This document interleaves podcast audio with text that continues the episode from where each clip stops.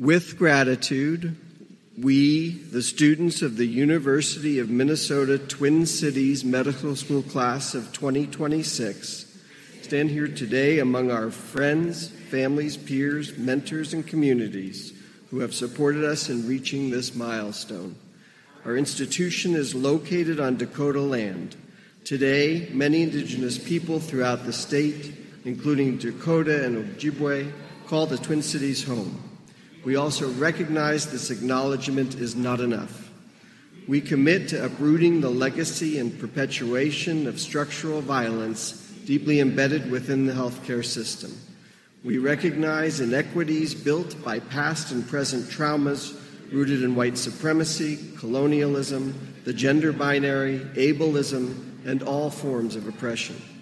As we enter this profession with opportunity for growth, we commit to promoting a culture of anti-racism, listening, and amplifying voices for positive change. We pledge to honor all indigenous ways of healing that have been historically marginalized by Western medicine. Knowing that health is intimately connected to our environment, we commit to healing our planet and communities. We vow to embrace our role as community members and strive to embody cultural humility. We promise to continue restoring trust in the medical system and fulfilling our responsibilities as educators and advocates.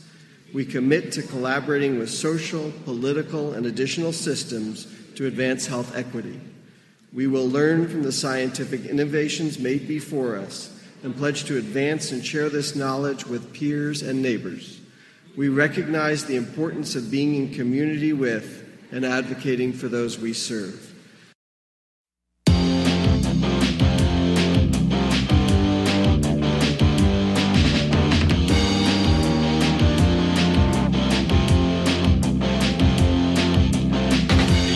Is in a crucial stage.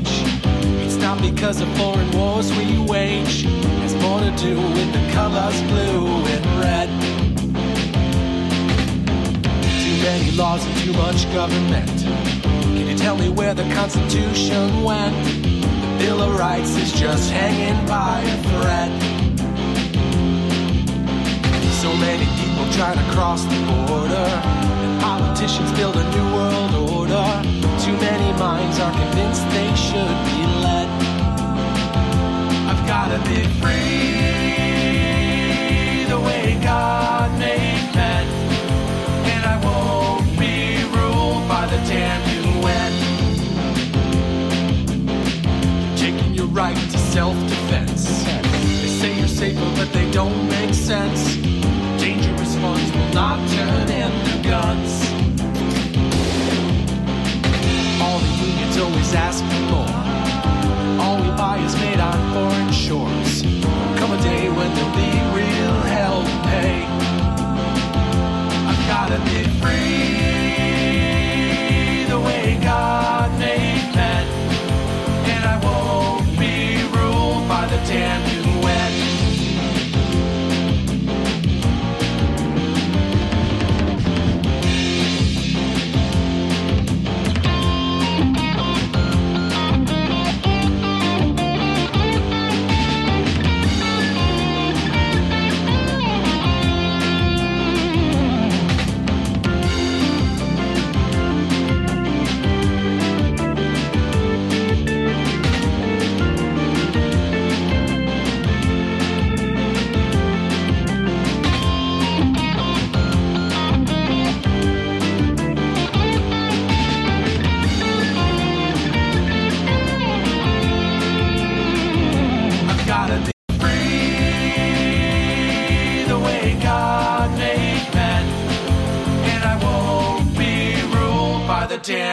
N.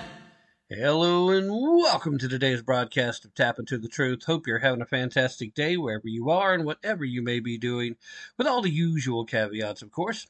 With you as always, I am your ever so humble and mostly peaceful host, Tim Tapp, coming to you from historic Rome County, Tennessee, and glad to have you along for the ride. Time of the actual broadcast happens to be on the date of October the sixteenth. So it is indeed Sunday, and that means Today is the traditional day for the Sunday afternoon conversation with the purveyor of the Edwards Notebook, the host of the Ron Edwards American Experience, Mister Ron Edwards. So he will be joining me today.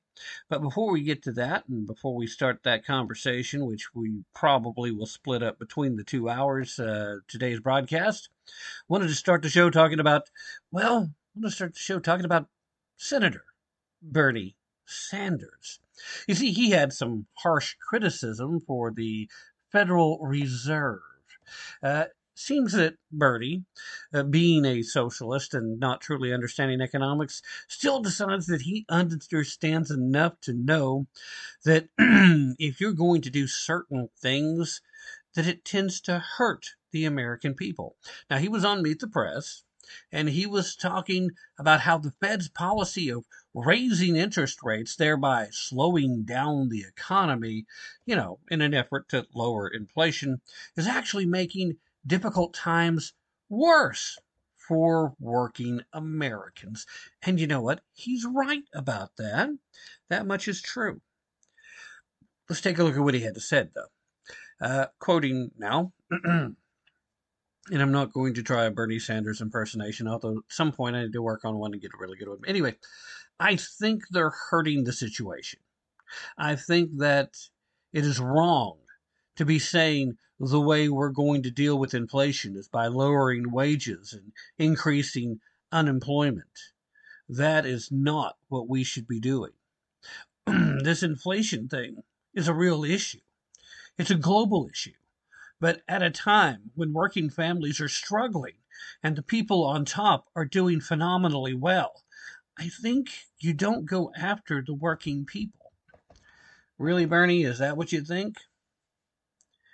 Sanders also said that he would not raise interest rates any further, but he refused to attribute reckless government spending as the root cause of the inflation. Instead, Sanders, as is often the case with socialists and Democrats, he repeated what the Democrat stance has been on the issue all along, blaming the supply chain disruptions from the COVID pandemic, the war in Ukraine, and, of course, greedy corporate interests, uh, these corporations and their greed. You know, if you're not a socialist, if you're not into to just reallocating all the resources into the hands of the people who have no idea what to do with those resources, well, then it's your fault. Inflation globally is caused by the pandemic? Yeah, okay, except not really. You see, inflation started globally because, well, it started because governments around the world have been artificially inflating their economies for some time. The Federal Reserve is not the only place that has been involved with simply printing more cash. Again, this senator is a socialist. Uh, Absolutely, positively, without doubt, he does not understand how economics actually works. He doesn't get it. So among all the people who could be making these ridiculous statements, I'm probably willing to give him a little more of a pass than most, because even though he's definitely old enough to know better, he's simply never been taught. He's never had a real job his entire life. He's the only profession he's ever had is that of professional politician. He's never had to meet a payroll. He's never actually been responsible for anything that he couldn't pass off the blame and the responsibility to someone else. So how would he know? But here's the dirty little secret there, Bernie. What the Federal Reserve is doing now by raising interest rates, which will hurt the economy further, it will start costing jobs. It is the only tool they have to try to slow down this runaway inflation that is the direct result of over-exuberant governmental spending. And that's me being diplomatic in how I describe it. Did the artificial shutdown that came as a result of the reactions slash overreactions to the pandemic uh, further create an issue? Yes, absolutely. But here's the, the little thing that nobody on the Democratic side ever wants to even acknowledge, let alone talk about. If you had not changed a single policy from the previous administration as things were to open up, you would have had the most historic return, the most historic economic recovery in history, because this shutdown artificially created an economic problem. Artificially. If you had simply just said, okay, we're open again, everything's back to normal, and not changed any of the policies, left us energy independent, left the, the business uh, acumen, all of the removals of obstacles, a little less regulation here, a lot less regulation there. If you'd left those in place, then you would have had such an economic boom. You could have been bragging about it forever, Joe. Your legacy, even though it would have simply been taking credit for what Donald Trump had done, we know politicians aren't above that kind of thing, that would have been your legacy, and that's what every Democrat would have touted from now until the end of the next century. There would have been at least a decade of Democrats being elected for reasons that would have been so false and fundamentally wrong, but it wouldn't have stopped the average American voter from buying into the ridiculous stories and lies that these Democrats would have been telling because, you know, we won. They keep talking about how Bill Clinton presided over such a great economic boom, when clearly that economic boom was a result of the contract with America. That economic boom was a direct result of the refusal to budge from Newt Gingrich. Their willingness to shut down the government, and did shut down the government on multiple occasions in order to force Bill Clinton to the negotiating table, in order to force the Democrats to agree to common sense things that would help the country. It's not a surprise. It's not a mystery. And it's there for anybody who wants to go look at the history. You can still find it, at least for now. It's readily available with some basic research. So if you have a Dem or a lefty or just some somebody who is historically ignorant on the topic, influence them to check it out for themselves. It's there.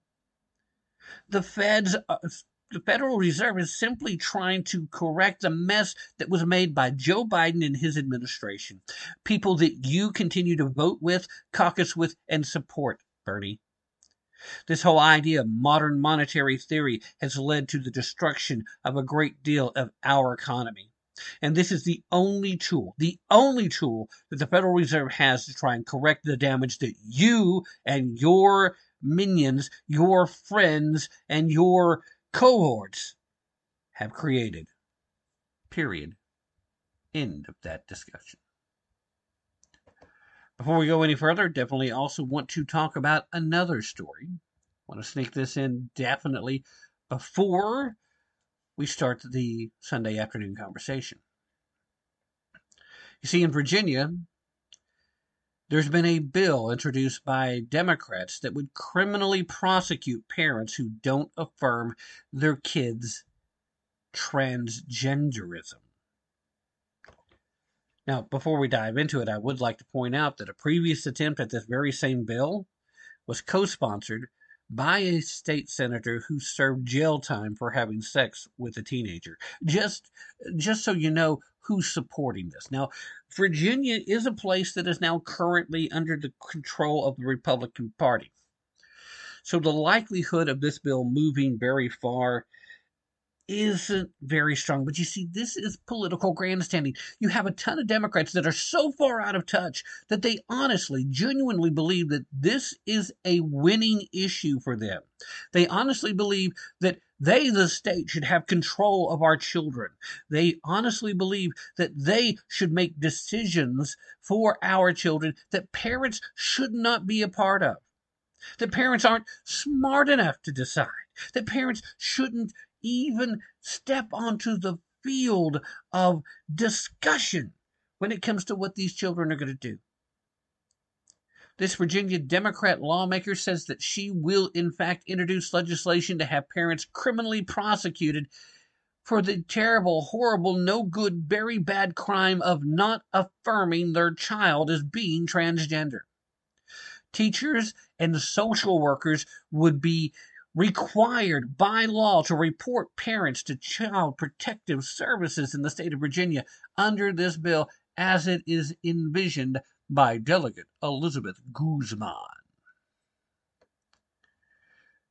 Guzmán told W J L A that, quote, it could be a felony, it could be a misdemeanor, but we know that C P S charge could harm your employment, could harm their education, because nowadays many people do Child Protective Service databases searches before offering employment. You see there? Not only do they want to come after the parents, they want to make it part of their record. They want to threaten their livelihood. Parents, stop. Stop standing up to us, or we'll not only come after you, we'll come after your jobs. We'll come after your ability to earn a living.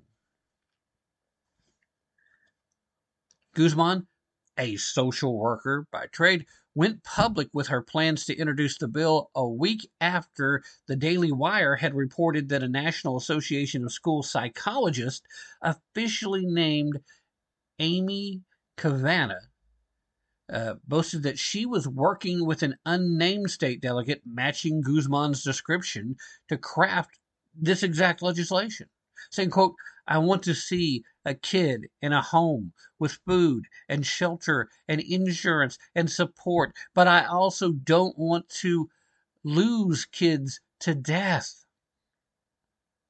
Okay, you don't want to lose kids to death. That seems reasonable, right? But Cavanaugh said, adding that, quote, I will not deny the fact that I have put parents in their place in my office or at school. Now, did you catch it? I have put parents in their place. I don't think you have there, Carvana, because their place is in making these kind of decisions for their children. Their place is in knowing that they pay your salary, that you work for them if you are a public servant. Now, in this place, Amy Cavanaugh is not the uh, person in question, but Guzmán is. Guzmán being the one that's actually introducing this legislation, the gateway, the conduit for this second attempt. Cavanaugh is also affiliated with a group called Pride Liberation Project that said that it would pick up trans and gay teens who didn't like their parents and work with other supportive adult organizations in the region to find you someone you can uh, provide you with, with kind and affirming home, with a kind and affirming home. In other words, willing to come kidnap children from their parents. I'm going to take you away from your parents because you're mad at them. I don't like my mom. She's mean to me. Uh, how is she mean to you? She doesn't let me wear makeup and go out on a date. How old are you?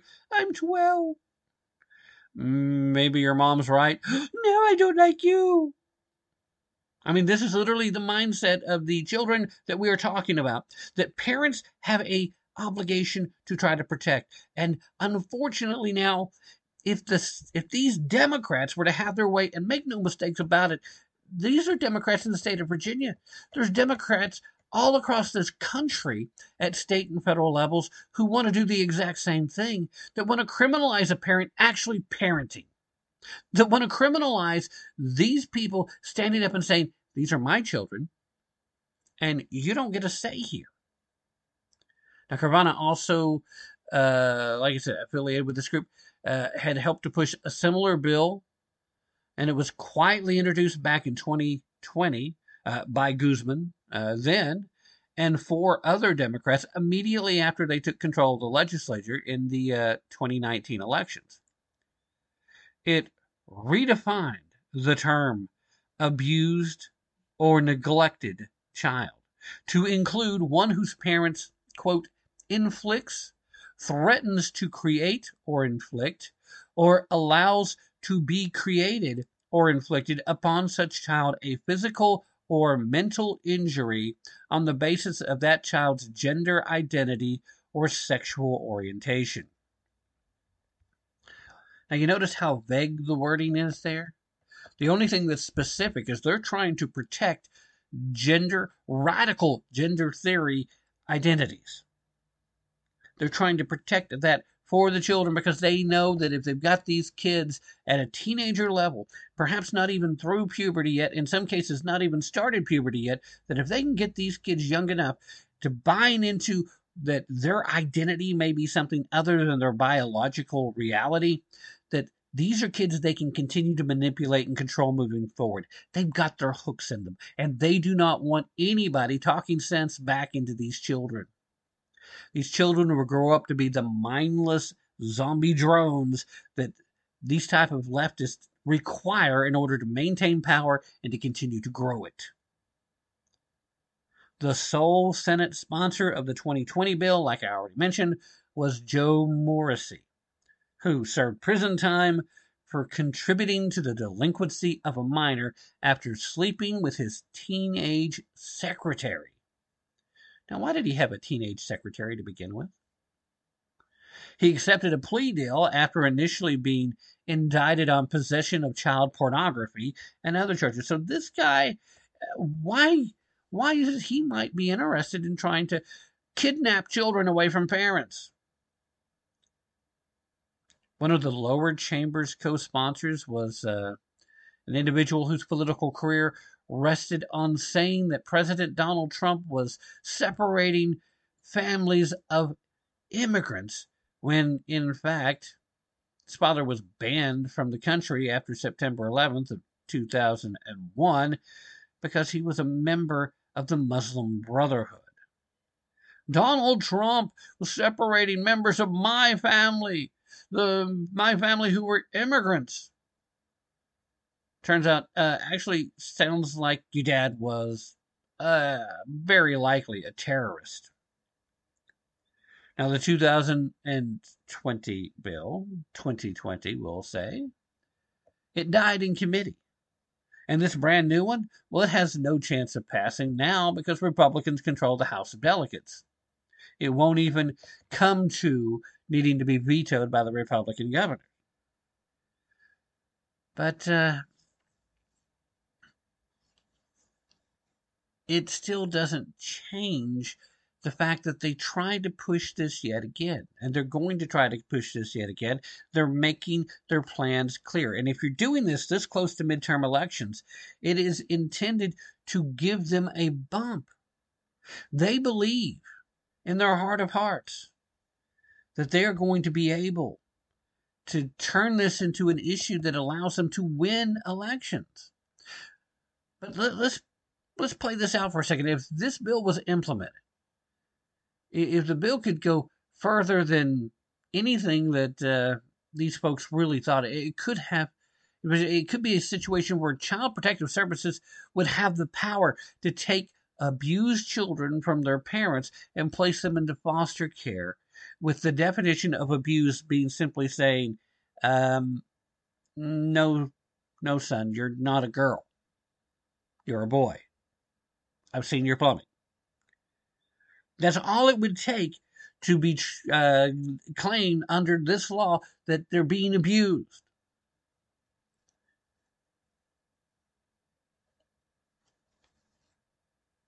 This is the equivalent of the state being the abductor of children. This is the state being the abductor of children on behalf of the transgender cult. Virginia is the state where George Soros backed prosecutors with a reputation for leniency for violent criminals, personally tried to put a parent in jail for disorderly conduct after that parent was angry at a school board meeting because his daughter had been raped in a school bathroom by a boy wearing a skirt. The boy avoided being placed on the sex offender registry due to what his lawyer said was a failure by the prosecutor to file the correct paperwork. Virginia Democrats are angry because Republican Governor Glenn Youngkin has introduced a model policy that says that schools should not hide a student's gender transition from his or her parents. They're angry because Governor Youngkin has tried to create parental rights in a fashion that actually defends the parent's rights to be the parent. Heaven forbid! What a crazy idea! What a crazy concept! These same people are going to try to do the same thing in every other state if if they even if they're not pushed back now. If you don't push back now, everywhere, if you don't let your elected officials know exactly how you feel about how much power a state has in getting between you as a parent and your children, whether you agree with gender transitioning or not, if you're allowed to let this particular camel get its nose under the tent, then there is no limit, no limit at all to how far they will take this. Just keep that in mind. All right, let's take a break, and when we come back, we will hear from uh, my friend, Ron Edwards. Don't go anywhere. I'll be back right after this.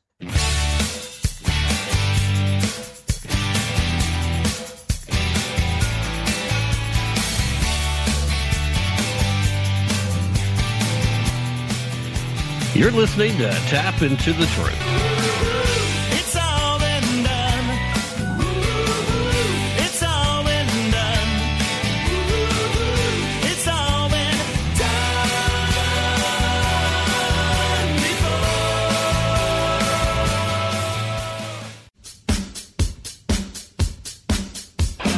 Congratulations to former House Representative Tulsi Gabbard on her decision to leave the Democrat Party.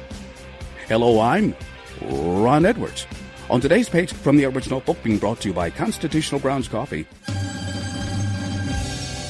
Miz Gabbard explained that she could no longer remain in today's Democrat Party that is now under the complete control of an elitist cabal of warmongers driven by cowardly wokeness who divide us by racializing every issue and stoke anti-white racism, actively work to undermine our God-given freedoms and liberties, are hostile to the people of faith, demonizing the police and protecting criminals at the expense of law-abiding Americans. They believe in open borders, weaponize the national security state to go after political opponents, and above all, dragging us ever closer to nuclear war. Tulsi Gabbard is one of many who have had enough of the demonic Democrat Party, of skyrocketing inflation, unaffordable petrol, the literal destruction of our great cities while balkanizing our republic. Also, Miz Gabbard hopefully will reconsider her support for Bernie Sanders' socialist policies and trimester abortions.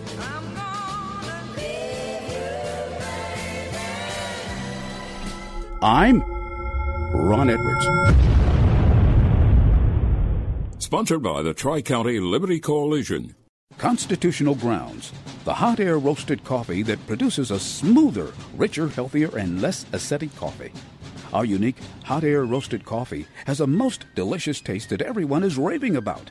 Because you want the best, Constitutional Grounds is the coffee you want in your cup.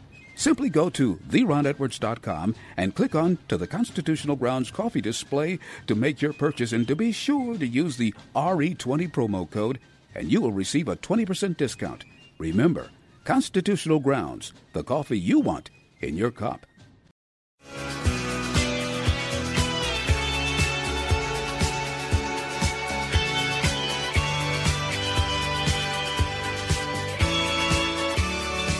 Say this, the president has been very clear, you know, as you know, the president has been very clear, very clear, very, very clear. Uh, uh, uh.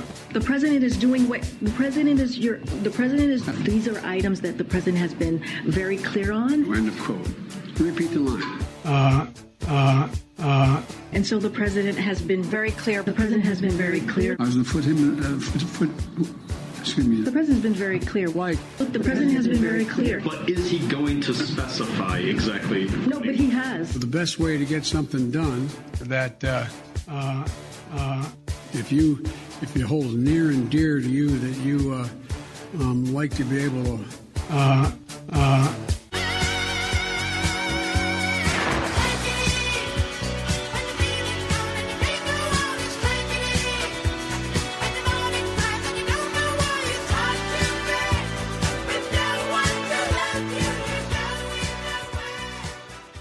right, ladies and gentlemen, thank you once again for uh, staying with us through that very brief break. And it is, again, time for that weekly tradition, and, and I really hate it on the weeks that we miss it. So uh, very much uh, enjoying the fact that uh, another week we are getting to do it. It is the Sunday afternoon conversation with Ron Edwards, which, of course, means that once again, I'm joined by the purveyor of the Edwards Notebook and the host of the Ron Edwards American Experience.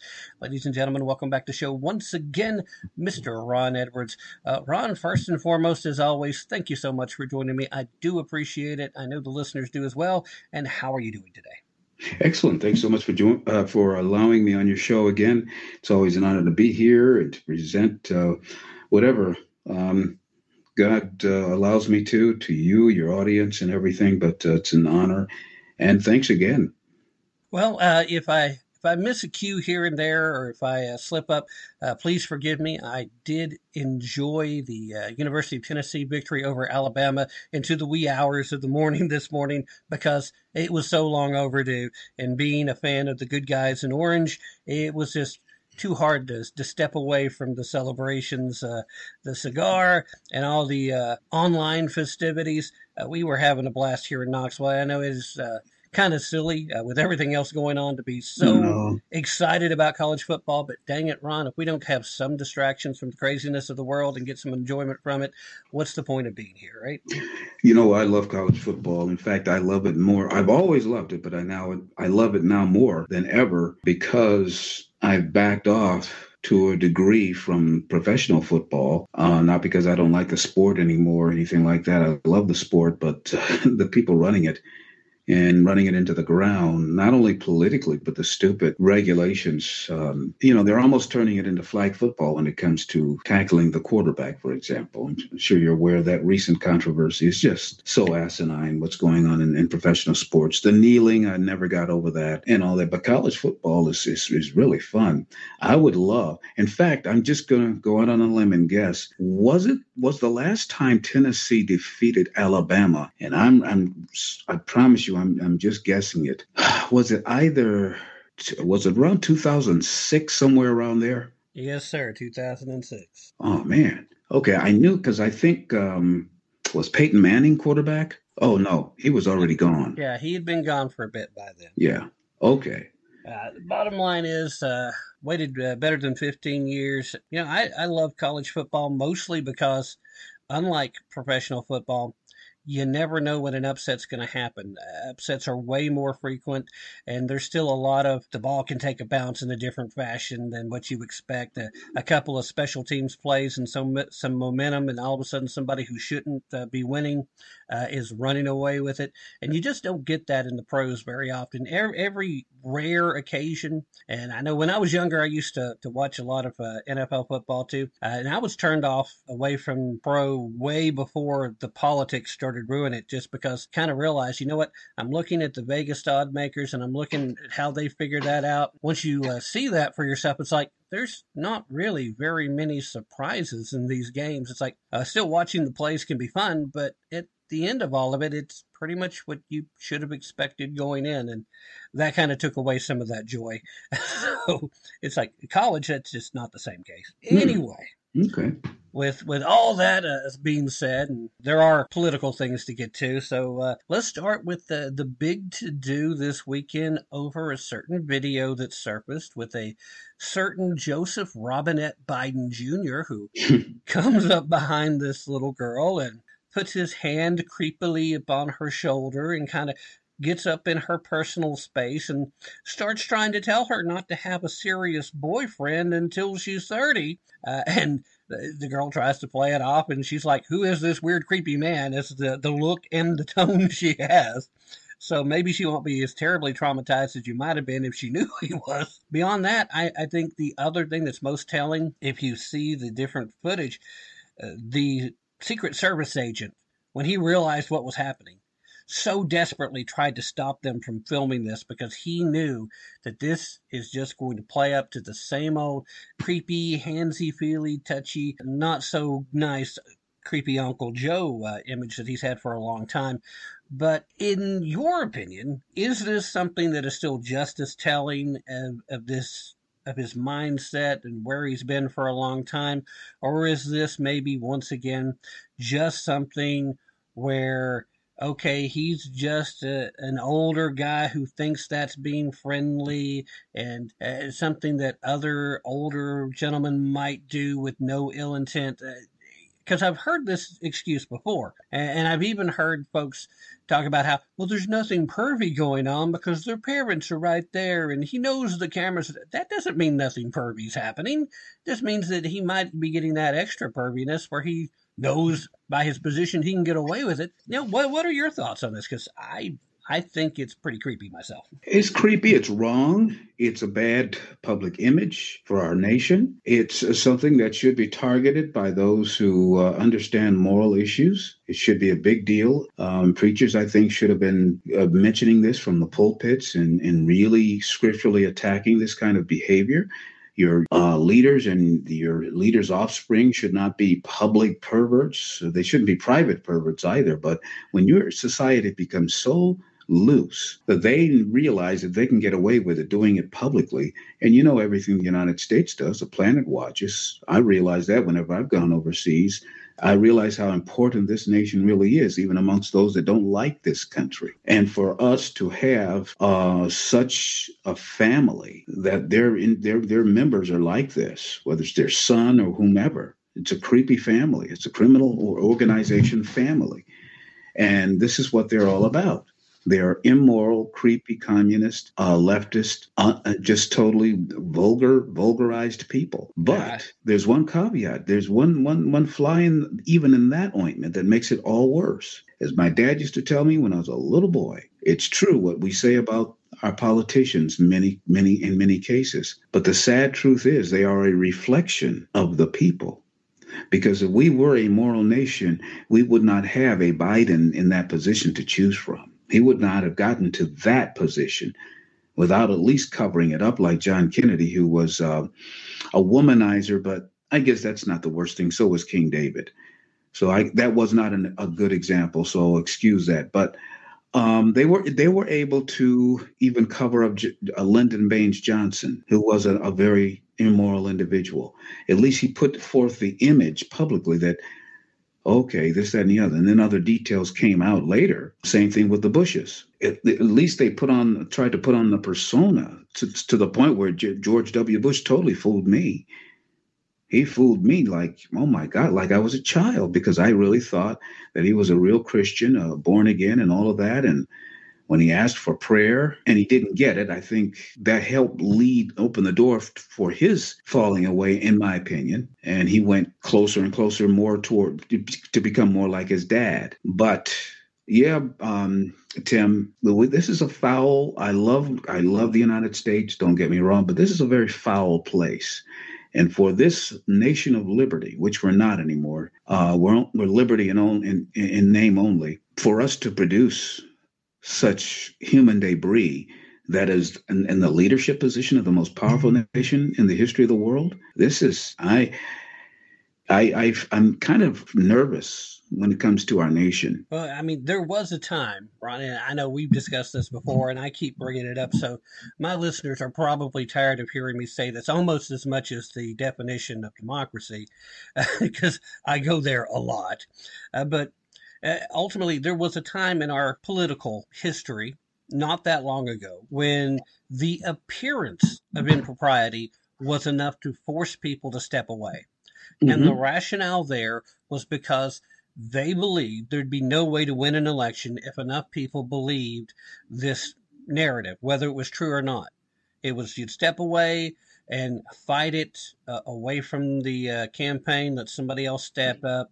Uh, and, you know, if it's completely a false narrative and a bunch of lies, then you make sure that you go off, you fight those false claims.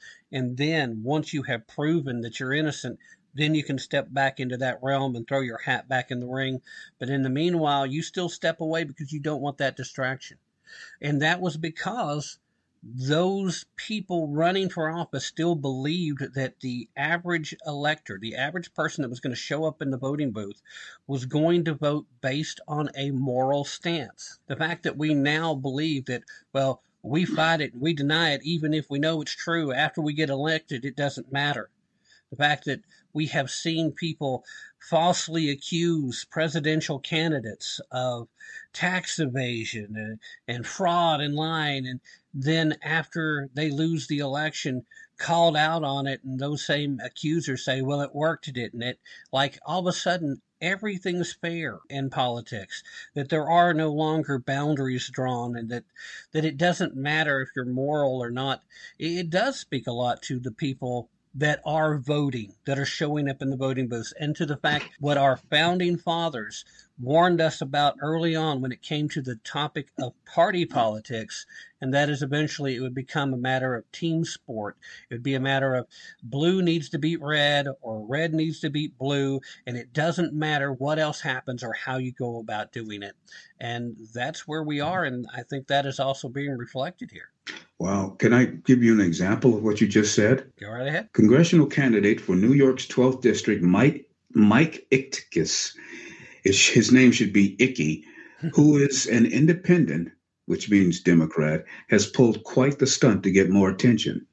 Itkis, or Icks, hopes to unseat Representative Jerry Nadler, Boris Badenoff. His platform includes sex positivity and support for legalizing so-called sex work. To prove he's more than just talk, Itkis, or Mister Ick, was willing to bear all, and no, not in an interview. The candidate filmed and released a sex tape he made with an adult film star in hopes of pumping up support and getting his name into the race. There's a lot more details, uh, some of it pretty seedy, but the fact is that it backs up what you just said. They they used to try to put forth an image of mor- morality, and if there was impropriety or, or whatever, they would step down. This guy's thinking the opposite. Well, if I if I show that I'm, you know, uh, an immoral guy, I'll get more support because it is perceived that the American public are immoral and support this garbage.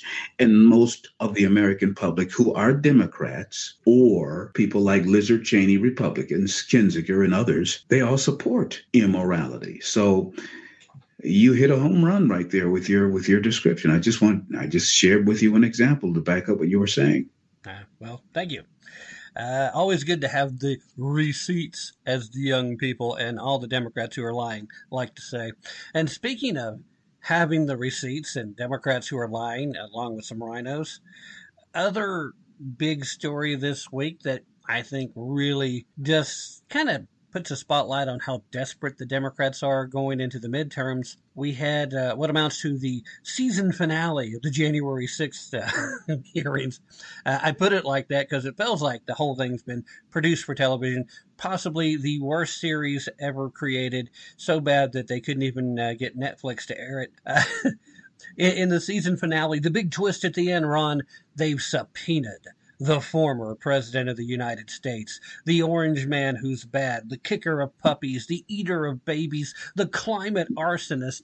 Uh, of course, that's uh, uh, Mister Donald John Trump. And I saw this, and I was on air when I first came across uh, the full notification because uh, I'd heard a little bit about it, and then it really started making the news. And I kind of uh, went off on it then, uh, ch- changed the entire direction of my show at the time.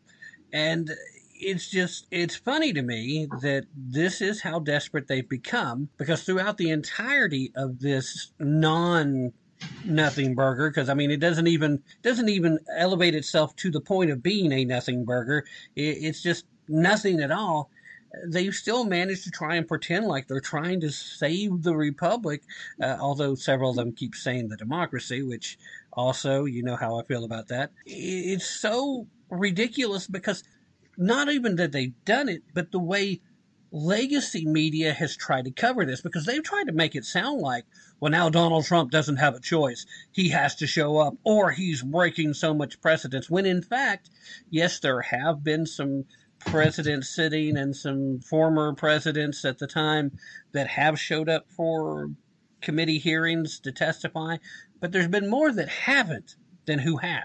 And it's almost always been voluntary, and there's really no legal process to force him into this. And even if they did try to push a legal process, by the time it would be adjudicated, this Congress will be done. And there's so little likelihood that Democrats will still be in control of the next Congress, or certainly at least the Congress that's in place by the time the litigation's done, because we may be talking about more than one sitting Congress. It's just such a ridiculous thing. But again, I, I'm I'm running my mouth on the topic, and uh, let me sit back and let you uh, have your say.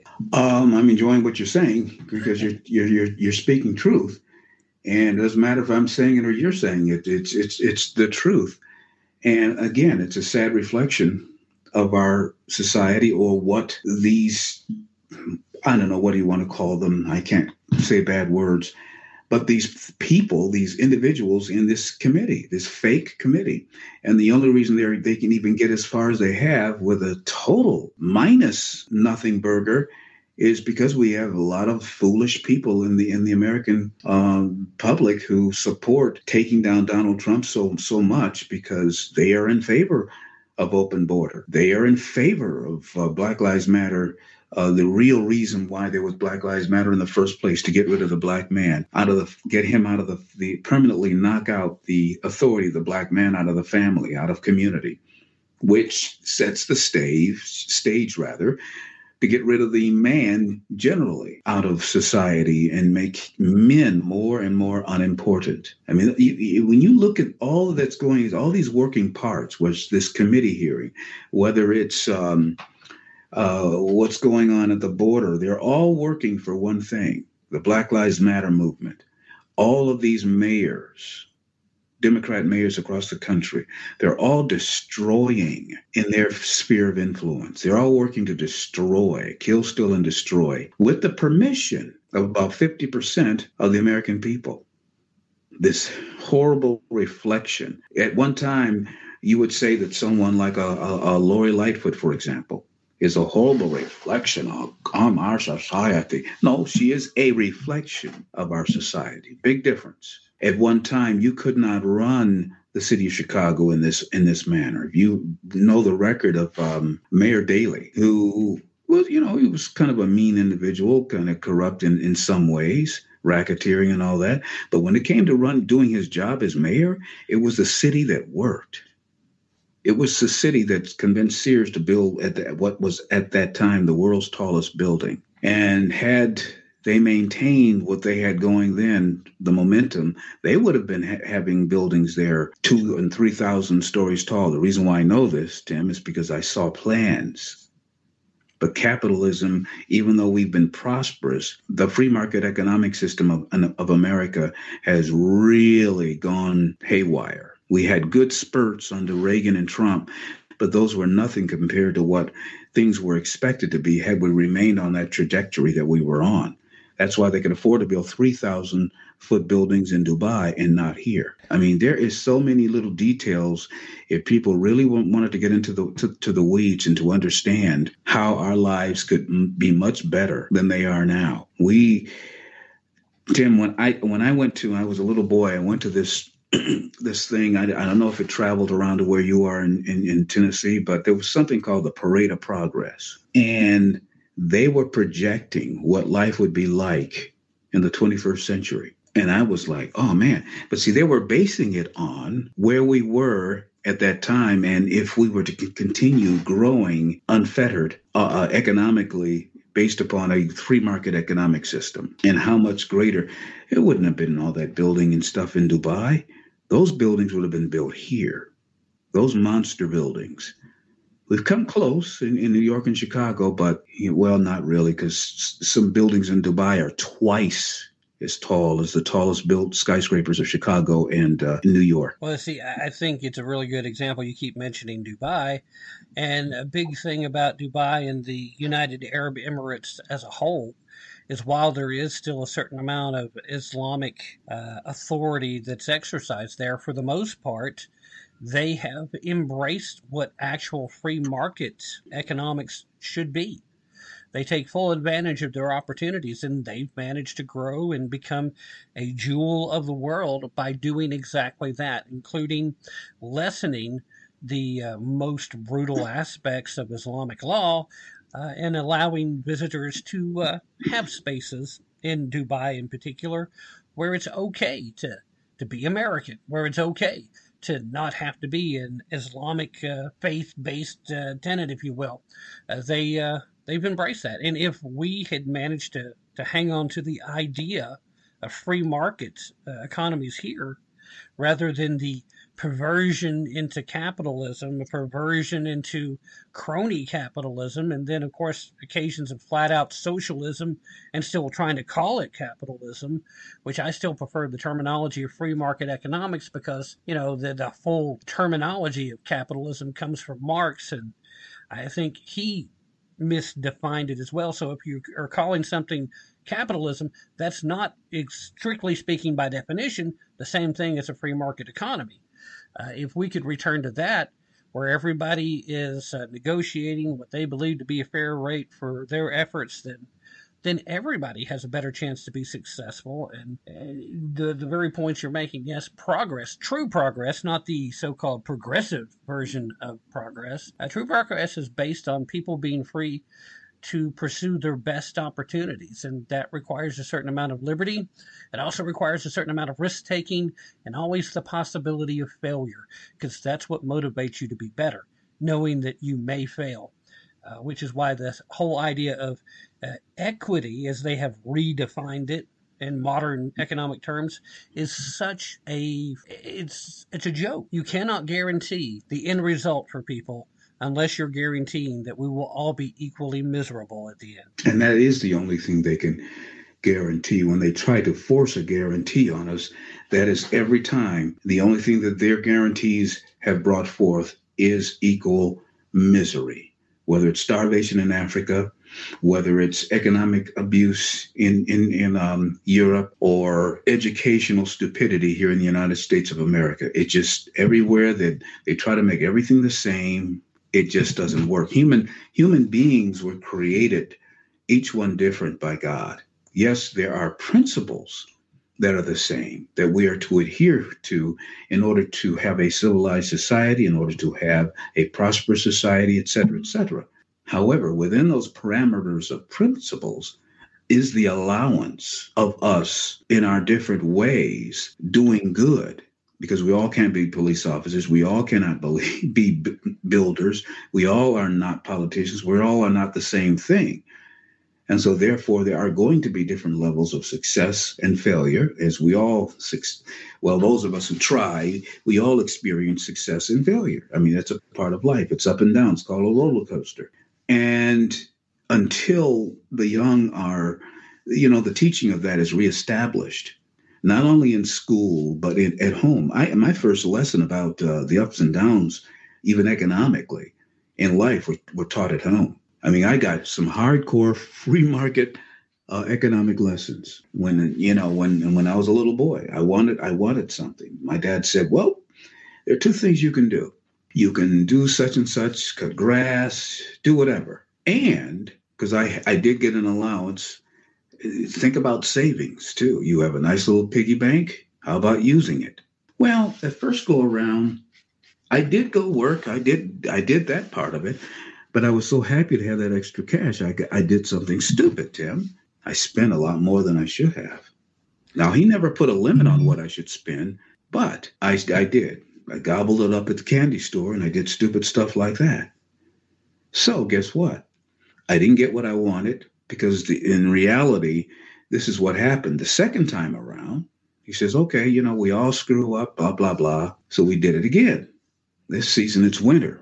Cleveland gets a lot of snow, so there was going to be plenty of work opportunities. And so I got a lot of work, made a lot of money for a little child. Plus I, plus I also had a paper route. And I did well, very well. You know what my dad did? He paid for most of it anyway. He took only about maybe ten or twenty bucks from me and said, you know what, I just wanted to teach you. And now I'm rewarding you, voluntarily rewarding. He made sure he let me know that he was voluntarily rewarding me. Don't expect this. But because of your good work, and this was, a, you've learned a good lesson, I want to show you how, uh, I want to re- reward you for your effort. Yeah. And I never forgot that. This, if um, parents did that, if parents only did that with my son, his first job was literally a lemonade stand. He was uh, man, he was a little guy. I think he might have been in kindergarten, I think, or might have been just that summer before kindergarten. He was really little, but he was very, very ambitious. He liked working and, and, and seeing us work and everything. And he'd make a lot of money. He was a cute little boy, and, and people would just stop, and he'd make some good money. I'm like, wait a minute, maybe we can expand this, franchise this. But in seriousness, though, he got the important lesson at a young age, and he's been running successfully. And it's nothing I had to beat into him. It's nothing my dad had to beat into me. And I'm sure you're that way with your children. I would guess a thousand percent, bet my life on it. It's just simple. And if if every American child just went through that, as the as the um, Men's Warehouse guy used to say, I guarantee that we have an, a different nation. In many, many ways, because there's there's a lot of moral principles in just those kinds of uh, activities. Yeah, there is a uh, a word that describes very well what you just told us about. It's called parenting. Ooh, if you ooh. happen to be a parent, maybe you should look into it, you know, just in case. All right, Ron, uh, let's go ahead and take a break. And when we get back, we will continue on. You guys stay where you're at. We're not going anywhere. Ron's coming back. You'll get to hear uh, more wisdom and gems of uh, liberty, uh, loving America, and all the things we do daily, along with some stuff you're probably not going to want to hear, but need to anyway. We'll be right back.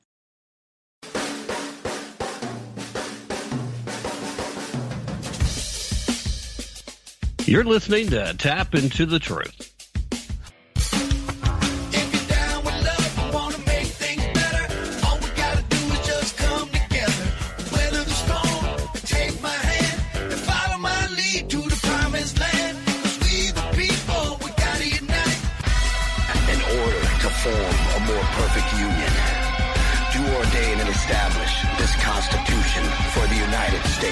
Of America.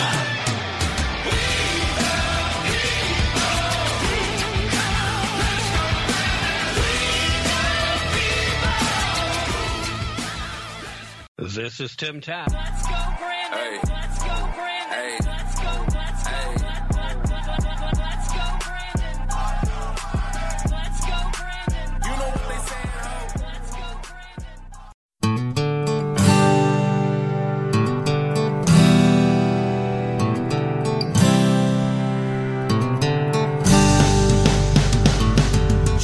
From a blue state clan, taught to praise the little man, told that unions saved the working class. He was raised a red state son, to love the flag and own a gun, warned about the greed within the mass. They met beneath the moonlit sky, a college party drunk and high, and when they had degrees they said their vows. He couldn't say when, he couldn't say how, he couldn't say why. She was different in his eyes.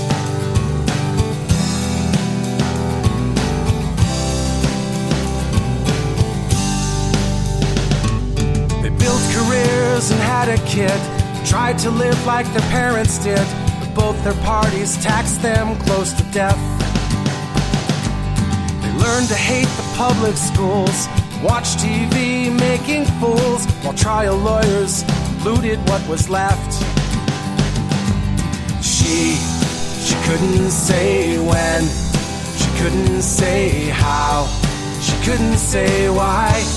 He was different in her eyes. Saw them years ago, a happy little cabin in the west. They homeschooled on their farm, making so much more from so much less.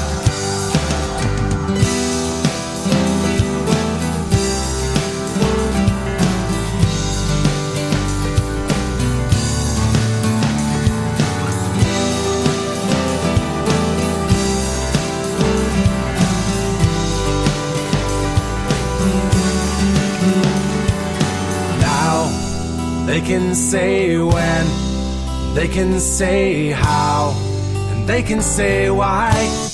They're different in your eyes.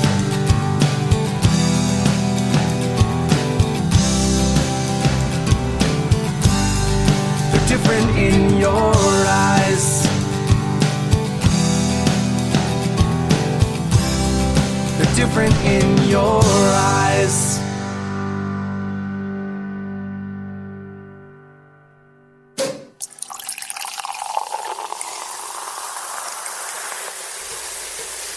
You're listening to Tap into the Truth. My name's Joe Biden.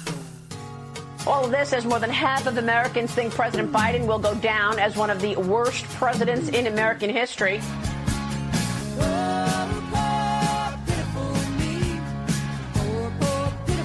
I keep forgetting I'm president.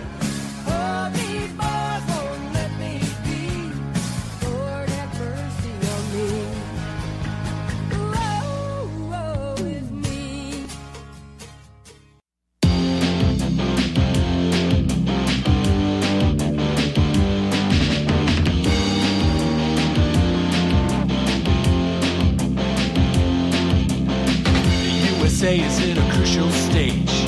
It's not because of foreign wars we wage. It's more to do with the colors blue and red. Too many laws and too much government. Can you tell me where the Constitution went? The Bill of Rights is just hanging by a thread. So many people trying to cross the border, and politicians build a new world order. Too many minds are convinced they should be led.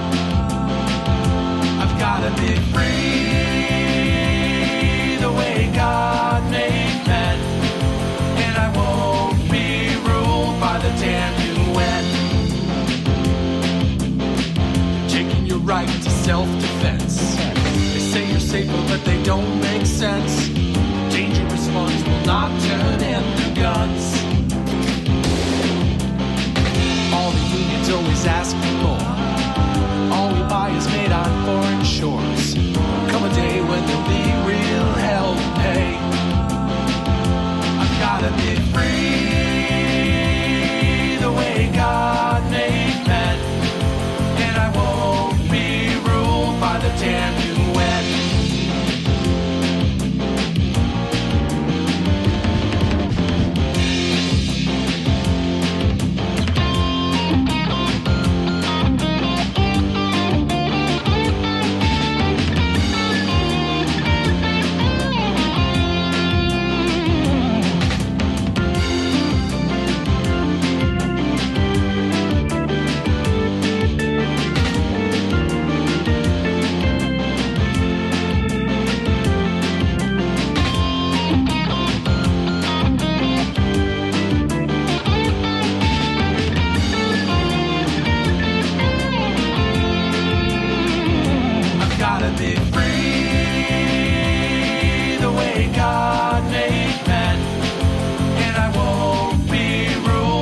Damn you, when.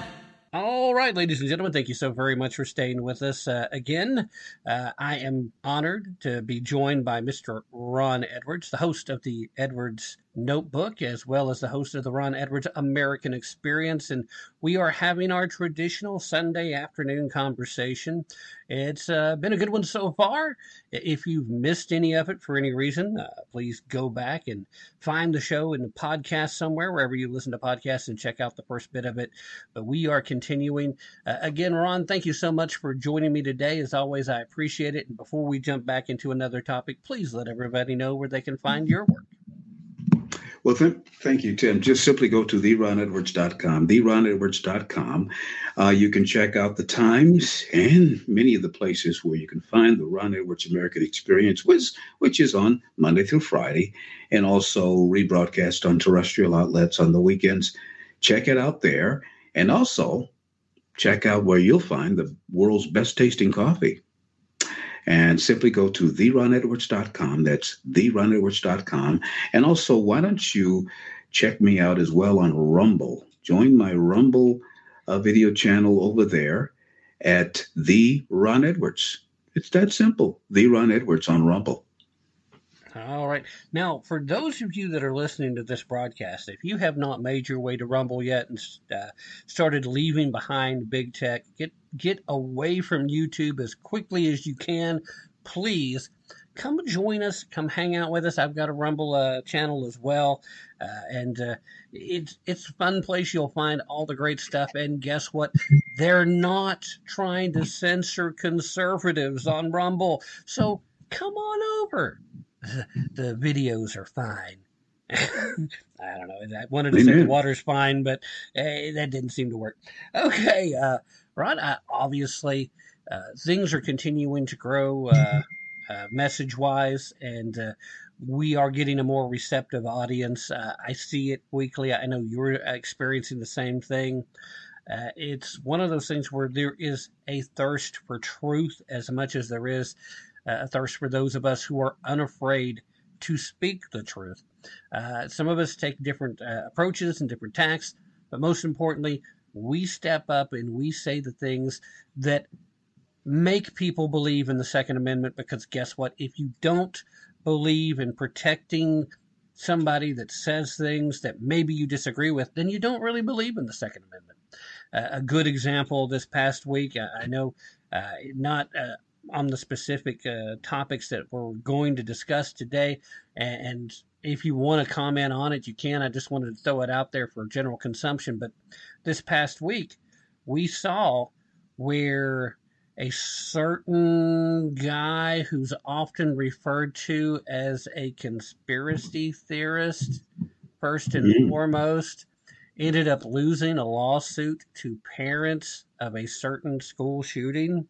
And I'm trying to be very vague here, uh, and I don't know why in particular. I mean, we, we've talked about uh, this gentleman on many occasions in the past, but uh, what bothers me here is it doesn't matter what his name is for the purpose of what I'm trying to say.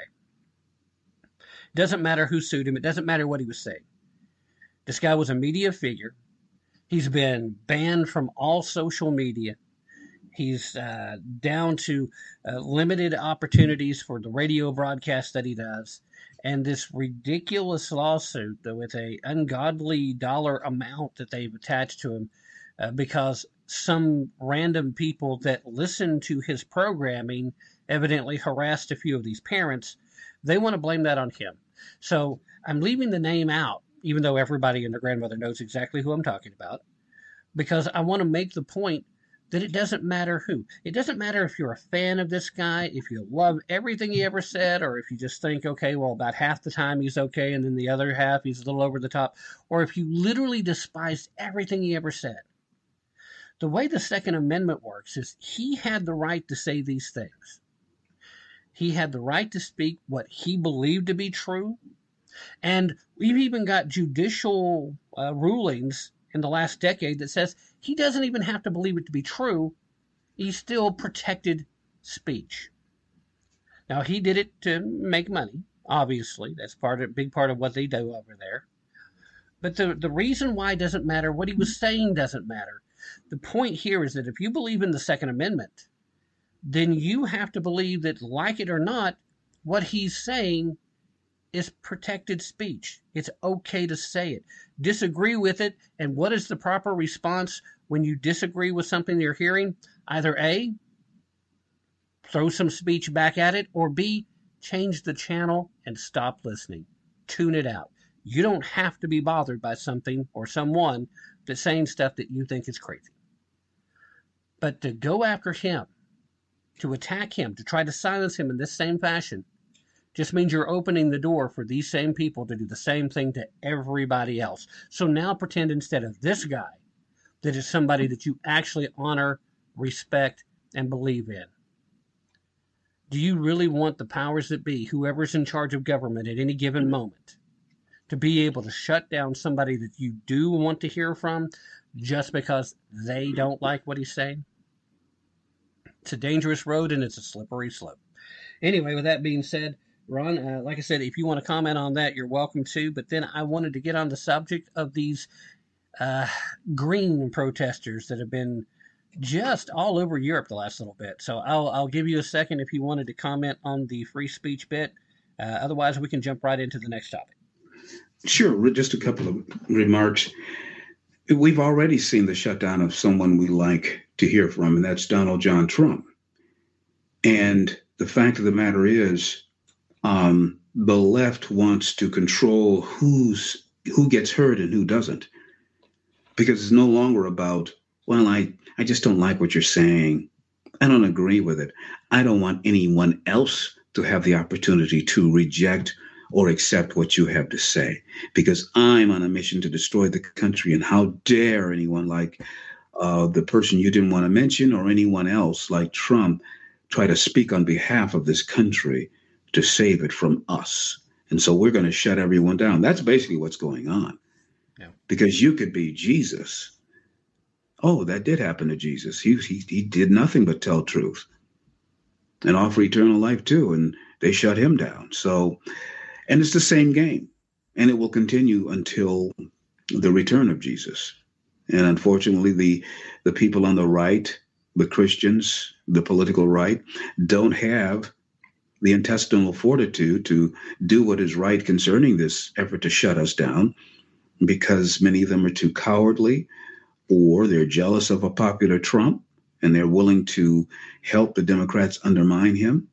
They're willing to shut down the person that you didn't want mentioned, because I found it to be more right than wrong.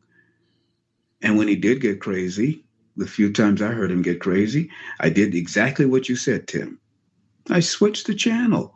See, a person can say whatever they want to say, but you are not obligated to stand there and listen. You can't ignore.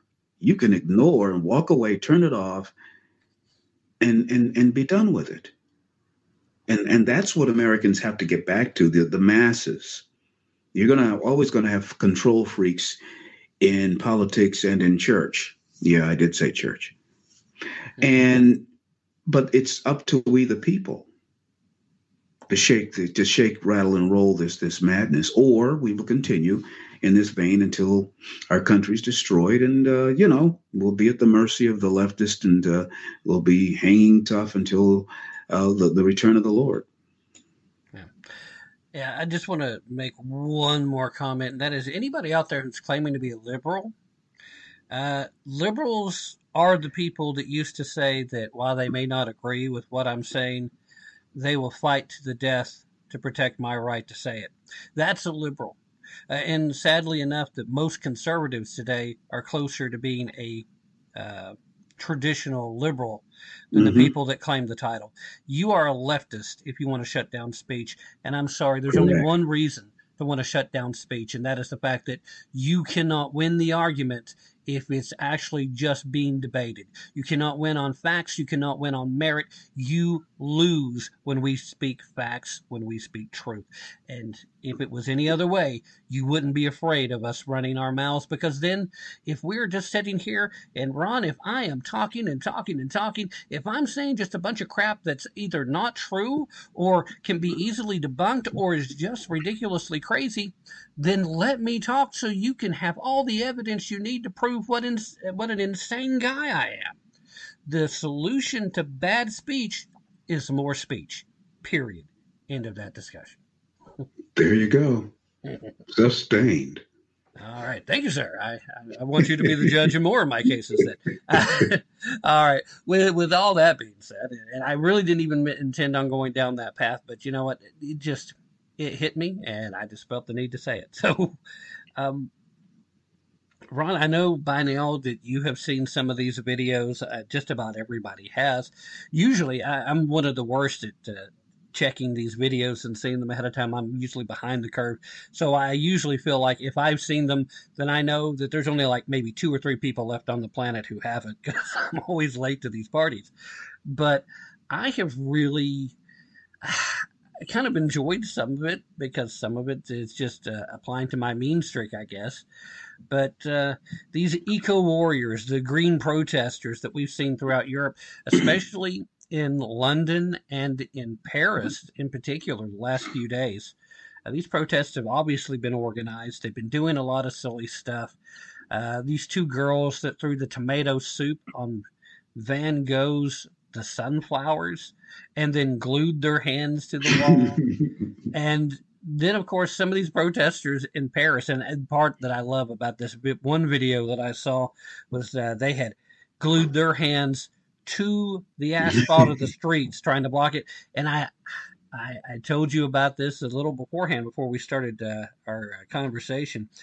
I, it just brings to mind this uh, saying we have in these parts, and that is uh, play stupid games, win stupid prizes. These, these, these guys had glued their hands to the asphalt, and the the Paris police officers were just walking over and ripping their hands up off of the asphalt. And this one guy just started rolling around in pain, and it's just like, I don't like the idea of police brutality, but if you do stupid stuff, guess what's going to happen, boys and girls?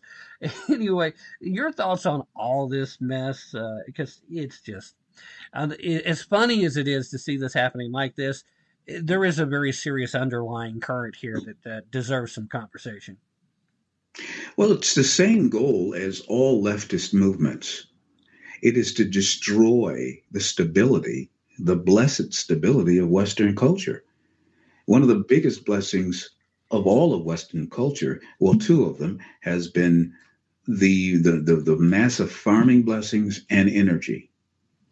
Two of the things that uh, contributed to uh, bringing about a comfortable or more a prosperous lifestyle for the average citizen in the West, and um, they want to use their leftist ideology to destroy all that.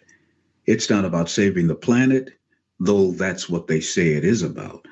It is not about saving the planet, because if that were the case, my friend, you would not have leftists who are in support of all these things they say to shut down Uh, oil, the shutdown, uh, farming, and modern farming, this, that, and the other. You would not have these same people that are backed by corporations that work to put poisons in our foods. You would not have people on the left who are in politics, who are on a daily basis sprinkling harmful things into the environment to the point where clouds are even different formations now than they used to be when we were little. It is very seldom now, at least where I live, that you see just plain, beautiful, puffy cumulus clouds. Now they're rigid, they're they're like ridges, and, and they're funny shaped now um, because they continue to spray these crystals and aluminum. That's another thing that is commonly, because they want it to get into the, the environment. No, no, no, and no, Ron, no, Ron, Ron, Ron. That, that's just climate change, Ron. That's just climate change. And, and it, the sad part is uh, that is man-caused. It's just governmentally caused. I'm sorry. Go ahead. That's true.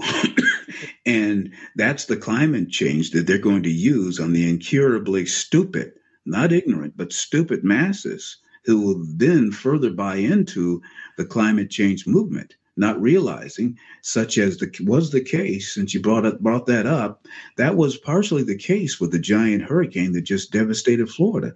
That was artificially uh, fed with crystals that enabled it to slow down dramatically. And that's why Fort, uh, what is that, uh, Fort Myers is no more. It's Fort Less now. And other areas of Florida that were totally devastated. Unlike any other um, hurricane ever, um, in such a massive scale. And and and so you're going to have artificially produced conditions that will cause the incurably stupid masses to be called in and to buy in to their own demise, economically, food-wise, and otherwise, and their rights. And it's because most people are not looking into this. Most people didn't look in to see uh, what I saw. And, and actually, this in this case with the um, this particular hurricane, it was brought to my attention.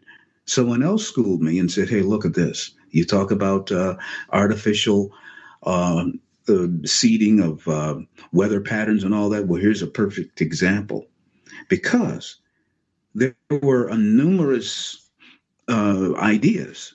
They wanted to wipe out massive swaths of Florida so they, the people wouldn't have a place to vote.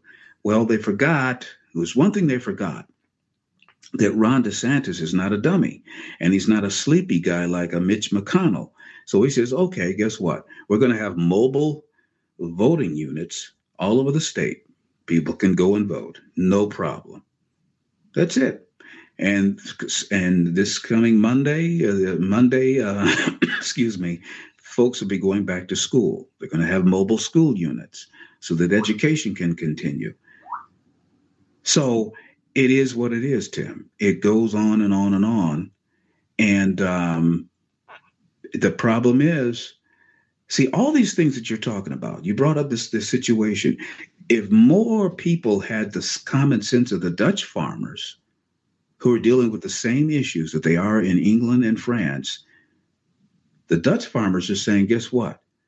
They promise fresh protests after government-backed plan to forcibly seize farmland due to climate change proclivities. But they're saying, no, we're, we're, we're going to protest and we're going to fight this. Now, what if the whole population say, you know what, we want to eat, so we're going to participate in our own battle for freedom and join the farmers, et cetera, et cetera. This stuff would go kaput, kaput. Well, I'm afraid we're at a point now where we are going to have to do that anyway. Uh, there is no doubt anybody that understands the, the very first step of the uh, Great Reset, as the uh, folks at the World Economic Forum had defined it. This is all part and parcel of that, and this is part of a plan that's been ongoing for a while. And you can call it conspiracy theory all you want, but it's a theory that these elitists are putting into practice full-blown right now. There's a reason why China and Bill Gates currently own more farmland in the United States than American farmers do.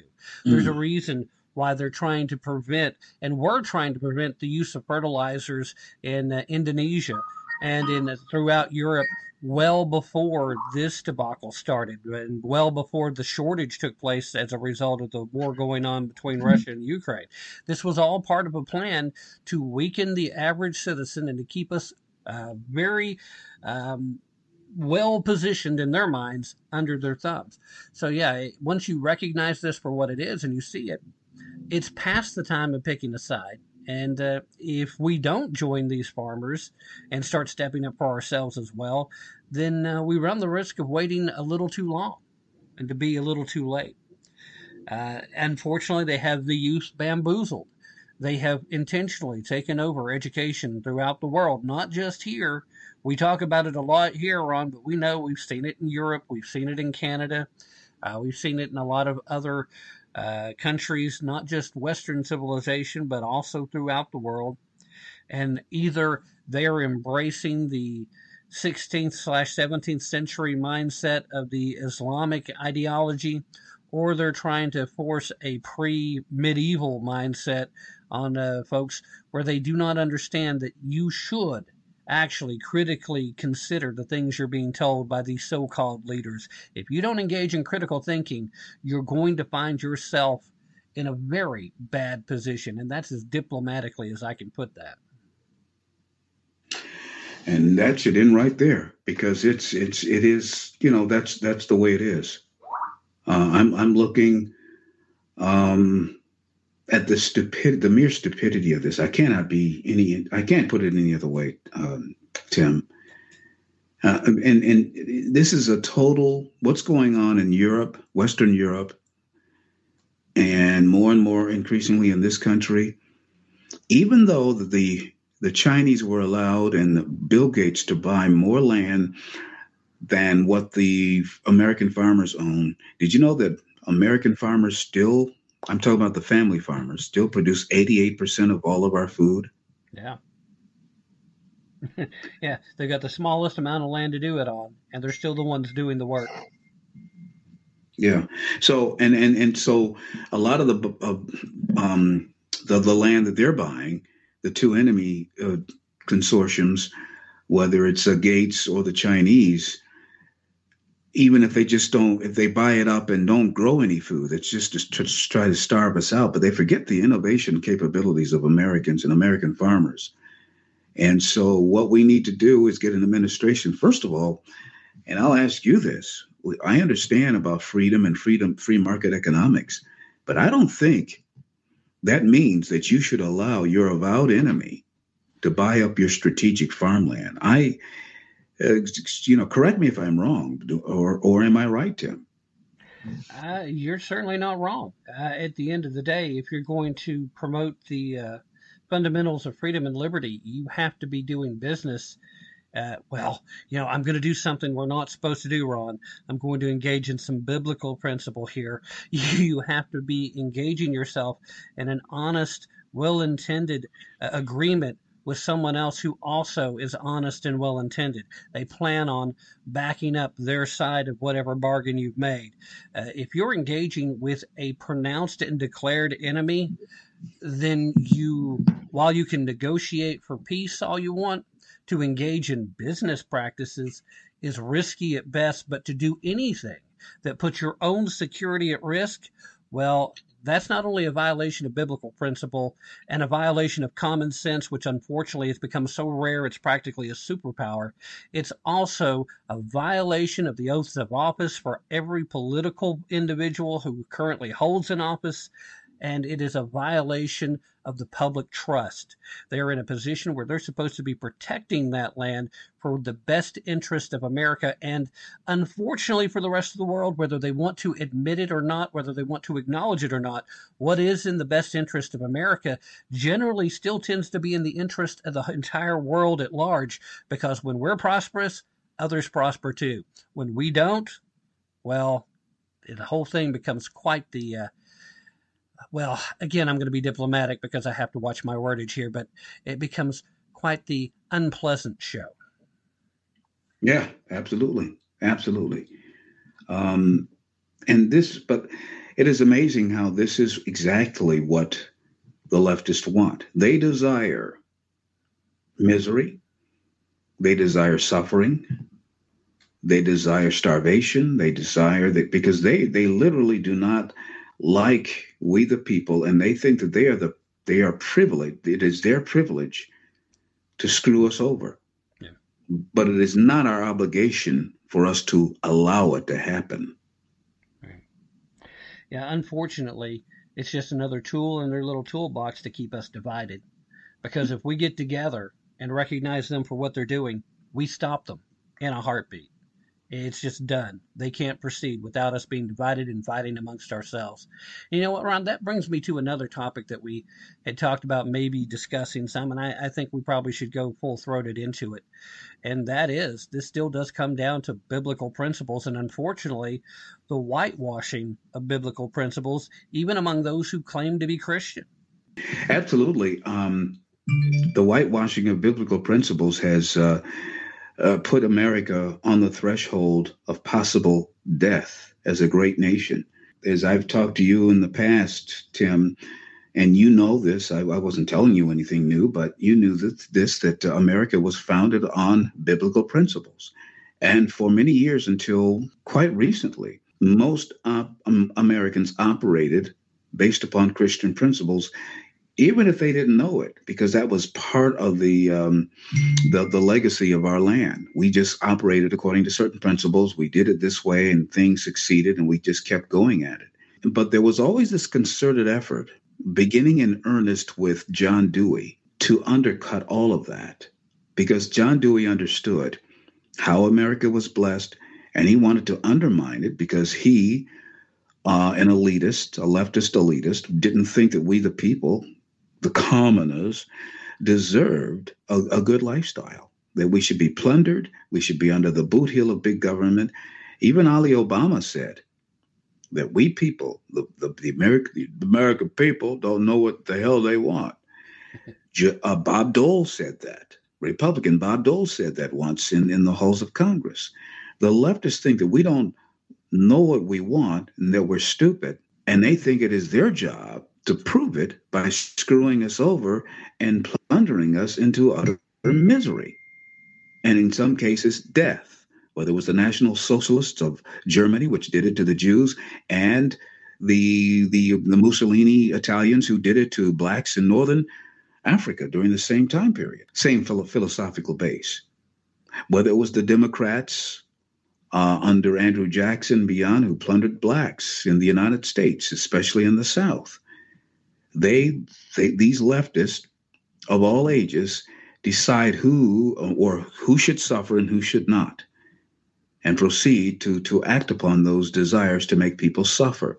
That is why Mister Biden wants taxpayers to pay for transformative uh, operations for children. That's why doctors are now the American Medical Association and the Pediatrics Association. I don't I don't think that's the proper name, but the uh, uh, American Pedi- Pediatricians and uh, hospitals in general have gone to the government and say, hey, we want you to go after parents who defy us in our efforts to transition transition their little children.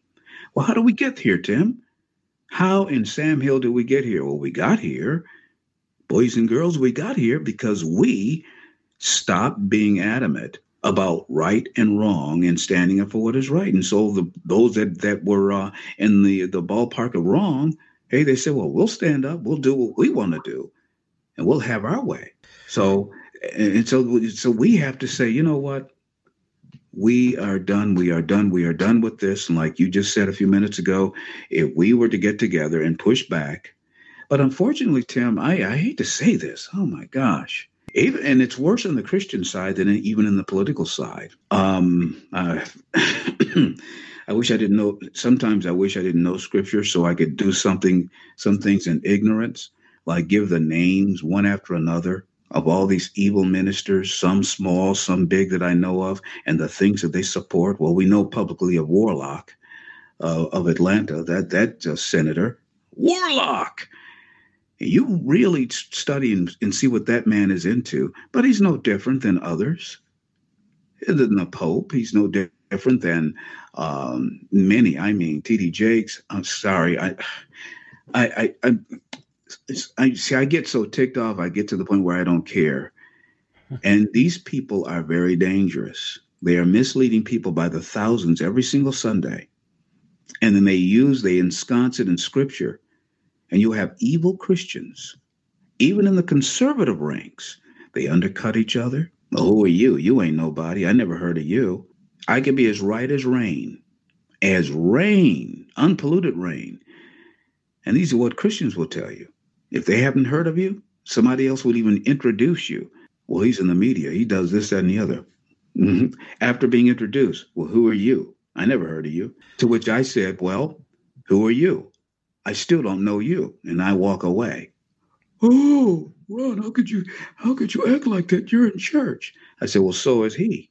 And uh, but, that's, but this, where, that's where I would interject with uh, saying that church is uh, a matter of the people who are there, not the building. And uh, if that's the message you're getting, that don't feel too much like what uh, the definition of church is to me. But anyway, I'm sorry. Go ahead. But you're right. But I'm just saying that that is more, that kind of attitude yeah. is more common than you might think. I'm, I, I promise you it is. And if, if, if, if what I was saying was not spot on, I promise you this, that we would not be in the condition that we we are in. We are divided as Christians in so many ways. I, I will even share some things with you privately. I mean, it will just blow your wig off. And then you wonder why. You don't, but many people wonder why. Why is it that, you know, there's almost two billion Christians, but boy, they seem to be the weakest link. Well, technically we are. And it's because we've done it to ourselves. And no wonder Jesus, when he was walking the earth, said, the people of the world are wiser than my people. And there's many reasons why. Because it's a lot of this ignorance amongst the Christians and Republicans, or those who call themselves conservatives, it's willful, willful, willful. They don't want to do things the right way because they have their own inner prejudices, their own inner, and I'm not talking about a racial prejudice. No. So it's it's it's on a higher level than that. Social prejudice, I'll put it to you that way. Yeah. And they may they may be on a lower level than, than you, but they will view you in a certain way as uh, an excuse to ignore you or ignore others, not pray for this president, not pray for this, not get out and get active in society, be lazy as a parent. I mean, I've seen it across the board. I could write a book on this stuff. And it, it, it's why is it that the probably the biggest organization in the world, if you look at Christianity as a whole, is one of the most weakest, divided, in some cases stupid, stupid, stupid Christianity. I, you know, when I learned about what happened in the Scopes Monkey trial, I was a very young guy, And I almost walked away from that. That that in itself almost caused me out of fright to walk away from Christianity. I said, oh, my God, I don't want to be I don't want to be judged as that stupid, because they had all the evidence against evolution. They had society backing them because uh, the, the church had more way had a lot of authority back then. All the church had to do was say boo almost. But they gave it up. They gave it up, and the judge ruled in favor of the evolutionists and made that as as as, as the main part of uh, a creation and education. And, you know, the rest is history. And, and and and the Christians were divided amongst themselves even in that. That was also part of what why they lost and how they presented themselves as dummies. And so we we have stupefied, dummified ourselves as as a, as a whole. Yes, you have excellent, uh, wonderful examples of superior intellect and, and achievement, like um, um, Wilberforce of England, who convinced that nation to give up slavery in uh, eighteen thirty-nine. Now, if you were to go by the judgmental Christians of America today, Wilberforce would have been turned away because, oh, he's involved in a political issue. Case, uh, you ever heard of a, a network called K-Love, a, a Christian music uh, network? Yes, yes, I have. Okay, okay. I can't listen to them. I can't stand them. I cannot stand them. One day I was listening, right? And someone called, you know, they take calls, and someone called in about the horrors of uh, abortion. And this was during the uh, Ali Obama era. It was something, was dealing with a particular issue of the day. And the host said, oh, I'm sorry, we, we can't, we won't be talking about abortion. That's too political. And she said it like that, too. And I said, oh, my God. Oh, my God. Abortion, life. Uh, if, if you're a Christian organization and you think that's, and, and, and you want to throw the word political because Christians have been conned into believing that, oh, my God, politics is the worst human, worst of human existence. No, the only reason politics is bad it is is because evil people are involved. Medicine. Hospitals were not considered to be evil places until recent years when evil doctors took over. Pediatricians were used were once fondly thought of, but now they are an evil organization who are now trying to get the government. They wrote a letter to the government to say, hey, will you go after parents who are basically trying to protect their children from us, from cutting the breast off of little teenagers and doing you know what to the boys? Not just parents, Ron, but also people like you and me who are willing to go uh, on social media and to speak publicly on the airwaves about the evil of what they're doing about it, too. Yeah. So, and look at Candace Owens. They want to go after her now. Watch, watch out. The I R S, the I R S is gearing up to go after her because of her support of Blexit, because they don't want their Negroes, their Negro, too many Negroes are leaving, oh, well, mostly men. And I, I remember when I first met my wife, she was we were dating, and I used to harp about the attack on the black man. And it wasn't from the typical leftist, oh, the white man, the white man picking on the black man. No, it wasn't that stupidity. It was about how the leftist white man, in conjunction with the black female, were out to destroy the black man, good black men. They didn't mind the trash. You know, they didn't mind the Pookies and the Ray Rays, but they did not like good black men. They didn't want the example of a Frederick Douglass out there. They didn't want even clean singing groups out there where the, where the guys were positively looked at, like the Young Jackson Five or something. Oh, no, we got to get rid of that. And that's why you saw after their era came in the trash, the rap trash, to make sure there were there were no never be any clean looking, nice looking uh, black teen idols anymore. No. Of a positive nature. Well, Ron, they and, didn't even let Bill Cosby uh, continue uh, his campaign because he was out there talking about how it was time for everybody to stop blaming the white man and start taking yes. responsibility and start getting fathers back into the homes. And then all of a sudden, uh, stuff that had been questionable in his past that uh, well beyond what you would normally think a statute of limitations would have survived on such things in the first place, where, you know, obviously not giving the uh, the stamp of approval for what happened by any means, uh, definitely Correct. not a good thing he was doing, but it was common practice at the time for celebrities, and it's not like these women didn't know what was going on. So, you know, that doesn't make it right either, but it's not like it was a, a big-time criminal offense. They, they drugged this out to try and destroy him and his reputation, and it was all just to shut him up because they didn't like the fact that he was preaching about self-responsibility and self-respect. And he was mainly talking to the young men. Yeah. He was telling them to pull up their pants and do this, that, and the other. And even though he did what he did in Hollywood, which, by the way, was very common. That's one of the other reasons why they didn't go after him too much, because they they probably thought back then, well, he can point his finger at us. And let me tell you something.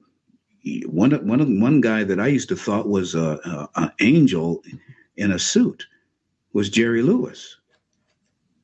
But if you were to learn about him, he makes what came out on Bill Cosby. He made Bill he makes Bill Cosby look like a Boy Scout, but Jerry Lewis never came out and t- attacking um, the behavior of black little boys or suggesting that they get their act together and things like that, or speaking about moral issues. So he was allowed to die with his secrets, but two women have sp- spoken out that were his, you know, his, one, his, his contemporaries.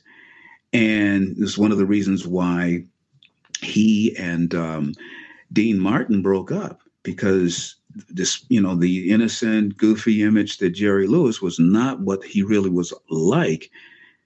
From he was a, a wife beater. He was uh, he did horrible things in front of the starlets, oh. to them in the, in the dressing rooms that make, like I said, make Bill Cosby look like, you know, a good boy. Right. Uh, welcome to the choir, uh, young man. Uh, you're now one of the choir boys. You're you're the best of what we have to offer. Oh, no. Ron, uh, you know, I, I hate it, but I'm looking at the clock, and we have been talking better than an hour at this point. So I guess we need to kind of start ra- wrapping uh, things up just a little bit. But, yeah, I think it's pretty clear. We, we see weakness in Christianity, not because Christians are weak, but because so many of those that are supposed to be leading the flock have moved away from the gospel. And we've had a lot of people that are being led astray, that are buying into this notion that Jesus was all about turn the other cheek, when unfortunately uh, there are times when it's time to flip the tables and whip the money changers. And uh, I think we're swiftly approaching the time where that's something that Christians are going to have to stand up and start doing too. Uh, there's a group of Psalms Uh, that are, in fact, Psalms of War. And it may be time for us to start singing those again as well. If we want to forget saving the Republic, if we just want to save humanity uh, at all, that time is swiftly approaching. Evil has such a stranglehold, Ron. And I hate to leave uh, our conversation at that point. So something positive real quick. Oh, yeah, we ain't done yet. We're not only in that fight, but we're going to win that fight. Ron, any uh, final thoughts you'd want to share today? Yes, I would. I want to congratulate Tennessee for uh, defeating Alabama. Woo-hoo. and I look and I look forward to Ohio State continue to, continuing to roll. And I know you're an S E C guy, but I look forward to uh, the day when Ohio State and Alabama can get back together for a nice classic football rumble.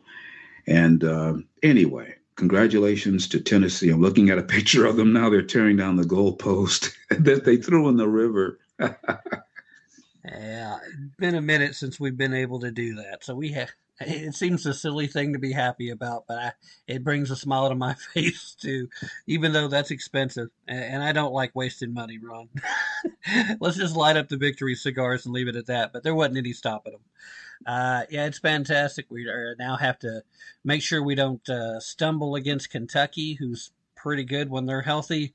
And then we got a big matchup after that, uh, presuming that we don't uh, lose to the Wildcats uh, with the Georgia Bulldogs. And man, oh man, I, I can't imagine what it's going to be like right here on Rocky Top uh, should we manage to pull those off too, because at that point, hmm, yeah. don't know if there's anybody left I, on the schedule. I, I can I, I can almost guarantee you guys will not lose to, as you said, Kentucky? Yeah. Yeah, you're not going to lose to those guys, no way. Uh, but I cannot say the same when it comes to Georgia. Oh, my goodness. Well, Georgia's pretty good, but my only concern is that Georgia's right after Kentucky. Kentucky has shown when they're healthy, they're pretty good. Yeah, they and, are. And I would really, really hate to overlook them and get caught. Because, again, you know how I was talking at the top of the show about how in college those kind of crazy upset things can happen, and that's part of why I like it better than pro. That's the kind of crazy upset thing that just might happen at what we call a little trap game. It's like, okay, we should win, so we're looking ahead. Oh, crap, we waited too long to start playing for real for this one. Uh, I don't think that's going to happen. No. As long as we stay healthy, but yeah, it. I've heard I've heard the Tennessee coach speak, and yeah. I, I just don't think that uh, he's one of the good coaches. I really do believe that, and I don't think he'll he'll let his players uh, drift in, in such a such a manner. And you're going to see a, a good game in, on behalf of the, uh, your team next week. I I, I get I get almost prom- I will I'll go out on a limb. I'll promise you the victory. Yeah. I've watched Tennessee. I've I've seen their coach. I'm very impressed with the coach, and uh, the rallying around. The, the guys seem to really like that coach, and so uh, I think you guys have a good thing going. And uh, man, it's you're gonna it's gonna be fun. Um, now with Georgia, I don't know. Uh, it's, I it's just I'm like, whew. Yeah, we've got U T Martin for homecoming first, then we get Kentucky, then we get Georgia. And then the, the hardest part of the schedule is over. And you're right, Josh Heupel and his entire staff, they've done something that we've been missing here for a minute, and that is they're actually teaching kids. Uh, you know, it, it's not a case of, okay, well, here's our starters, let's get them ready, and uh, if one of them goes down, oh, no, what happens? We're seeing guys really being taught their positions, and they're improving. Uh, still a lot of uh, room for improvement, especially in our secondary, but they have still played way better than what they thought. And another thing that I have not heard enough credit being given, both in this Bama game and in the L S U game last week, where we went down to Baton Rouge and, and took control early, special teams. Mm-hmm. That's something Tennessee used to specialize in. We used to have the best special teams in the S E C.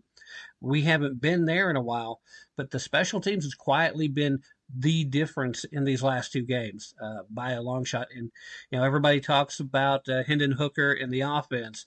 They're not giving enough props to the special teams unit that are doing a great job. But, yes, absolutely, this coaching staff, just what the doctor ordered for the good guys in orange.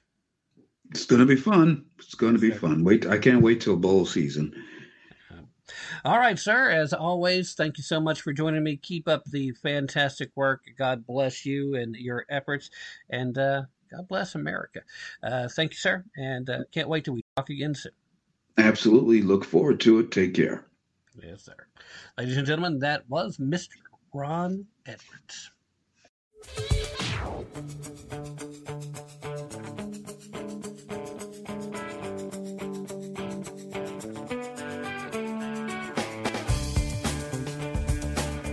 I'm Ron Edwards, host of the Edwards Notebook, and you're listening to Tim Tapp and Tap into the Truth. Right here, right now, there is no other place I want to be.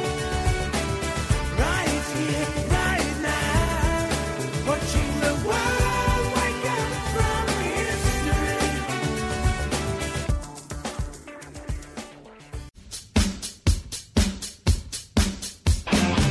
Will the N F L be forced to become the N F F L, the National Flag Football League? Hello, I'm Ron Edwards. On today's page from the Edwards Notebook, brought to you by Constitutional Grounds Coffee. Over the past twenty years, anything manly that represents a sense of tough challenges, danger, and overcoming possible setbacks has been under attack and saddled with overzealous efforts to make the violent sport of football a safe haven in order to kill interests in the sport.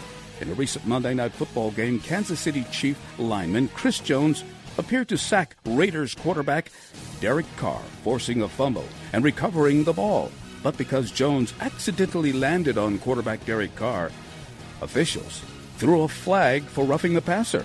Monday Night Football announcer Troy Aikman said that it was time to take the dresses off with regard to excessive roughing the passer calls.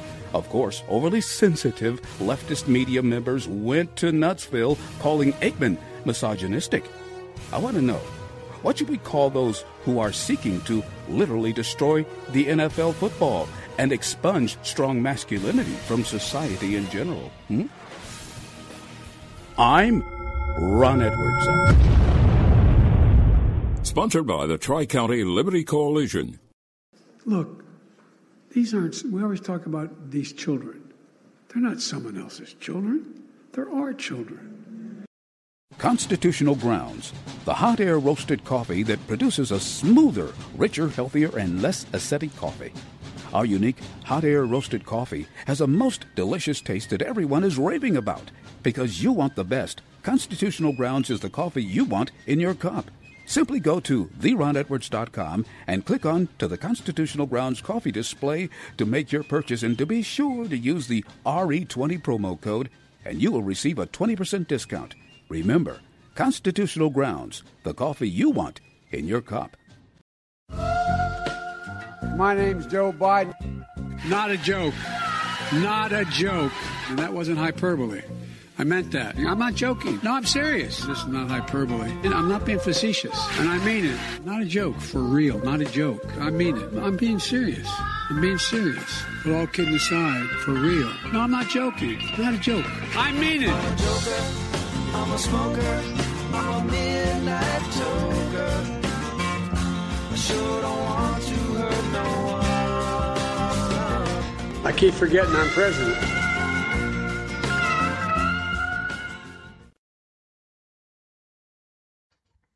Well, really wish I could forget you're currently in that position. All right, ladies and gentlemen, uh, thank you for staying with me through that very brief break. And I hope you enjoyed the extended Sunday afternoon conversation with Ron Edwards as much as I enjoyed having it.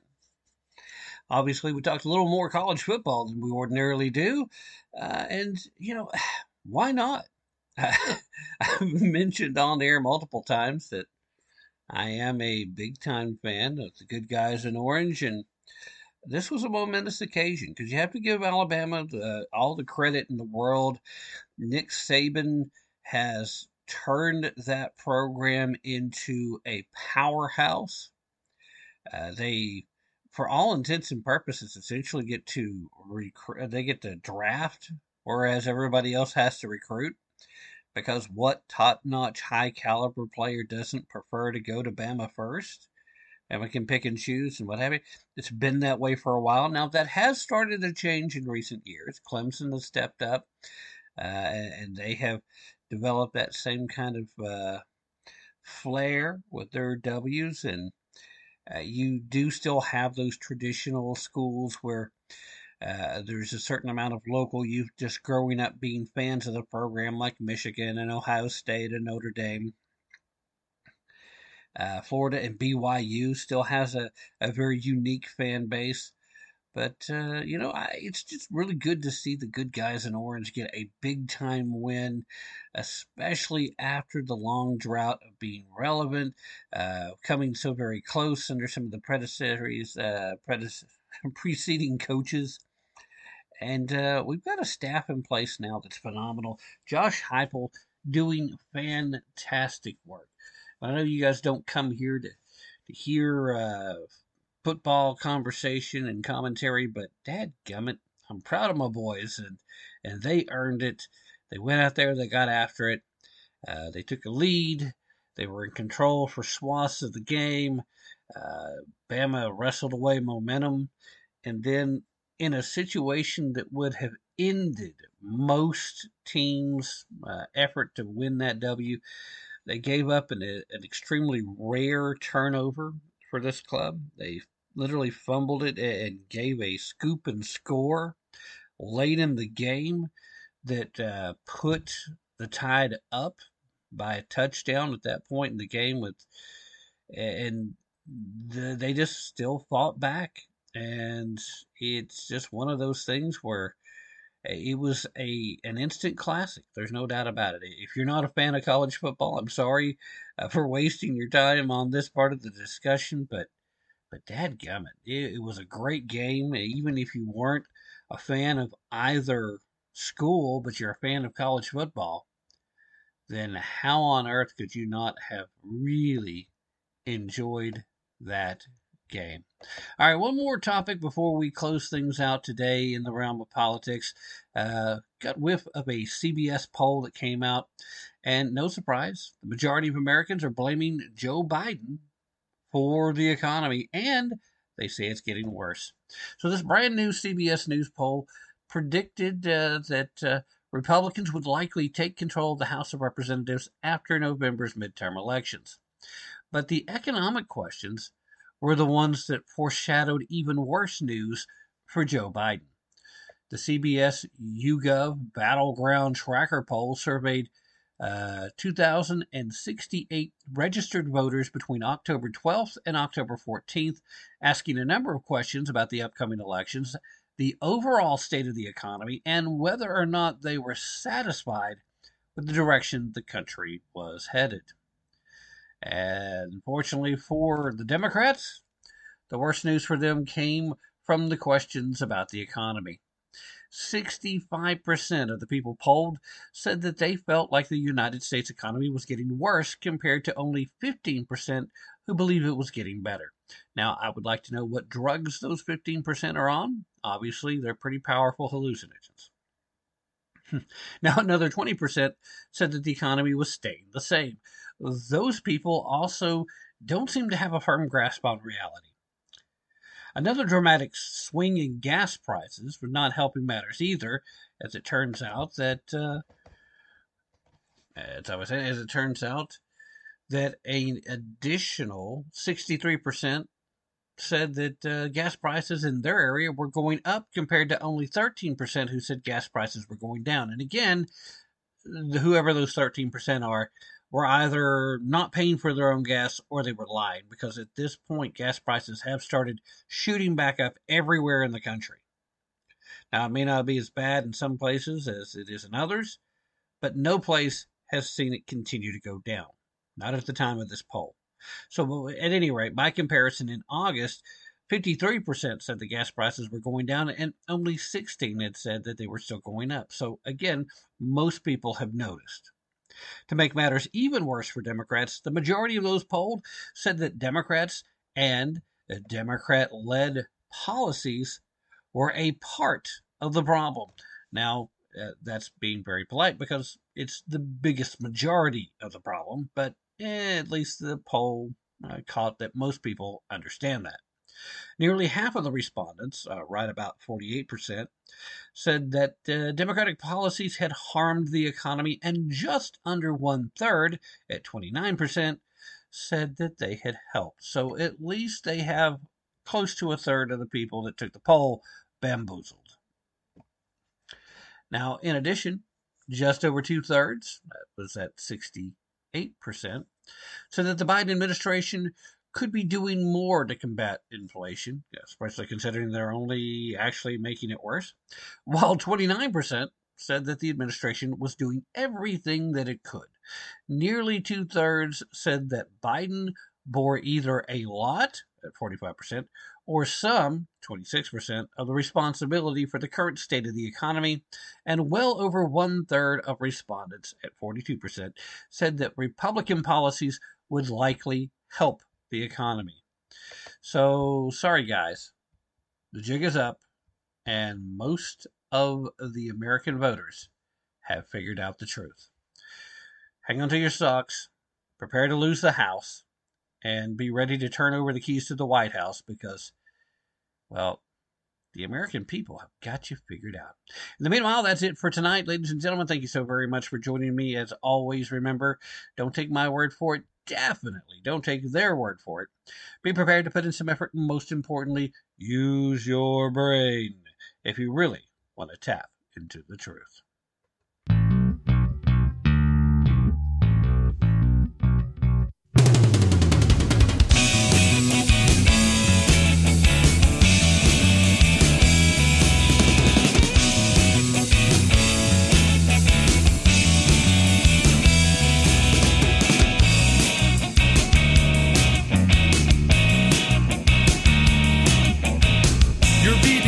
Was a world of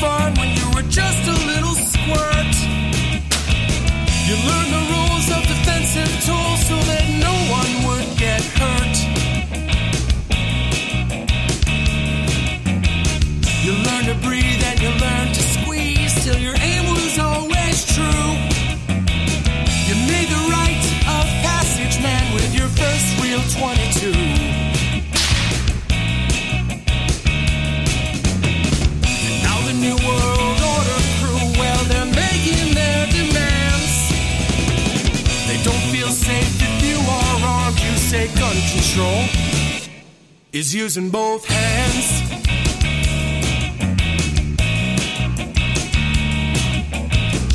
Founders knew the Second Amendment was the final one to keep, to hold our other rights intact so we'd never become sheep. Stalin, Hitler, Mao, and Pol Pot, they told us things that you never forgot. You teach the lessons to your daughters and sons, to fear the government that fears your guns. Now the New World Order crew, well, they're making their demands.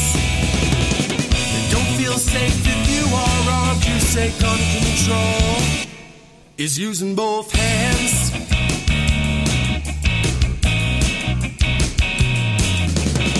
Well, I prefer the three oh eight to the tiny two two three. It gives me more than a thousand yards to protect my family.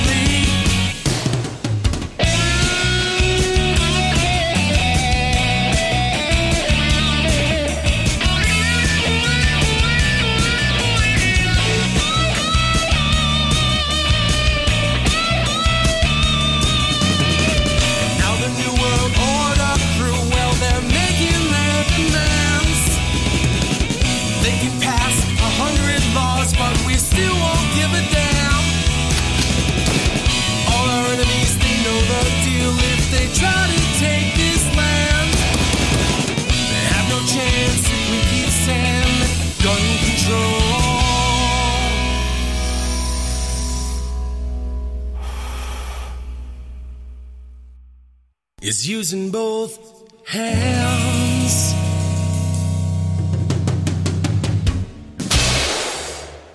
Evil is powerless if the good are unafraid.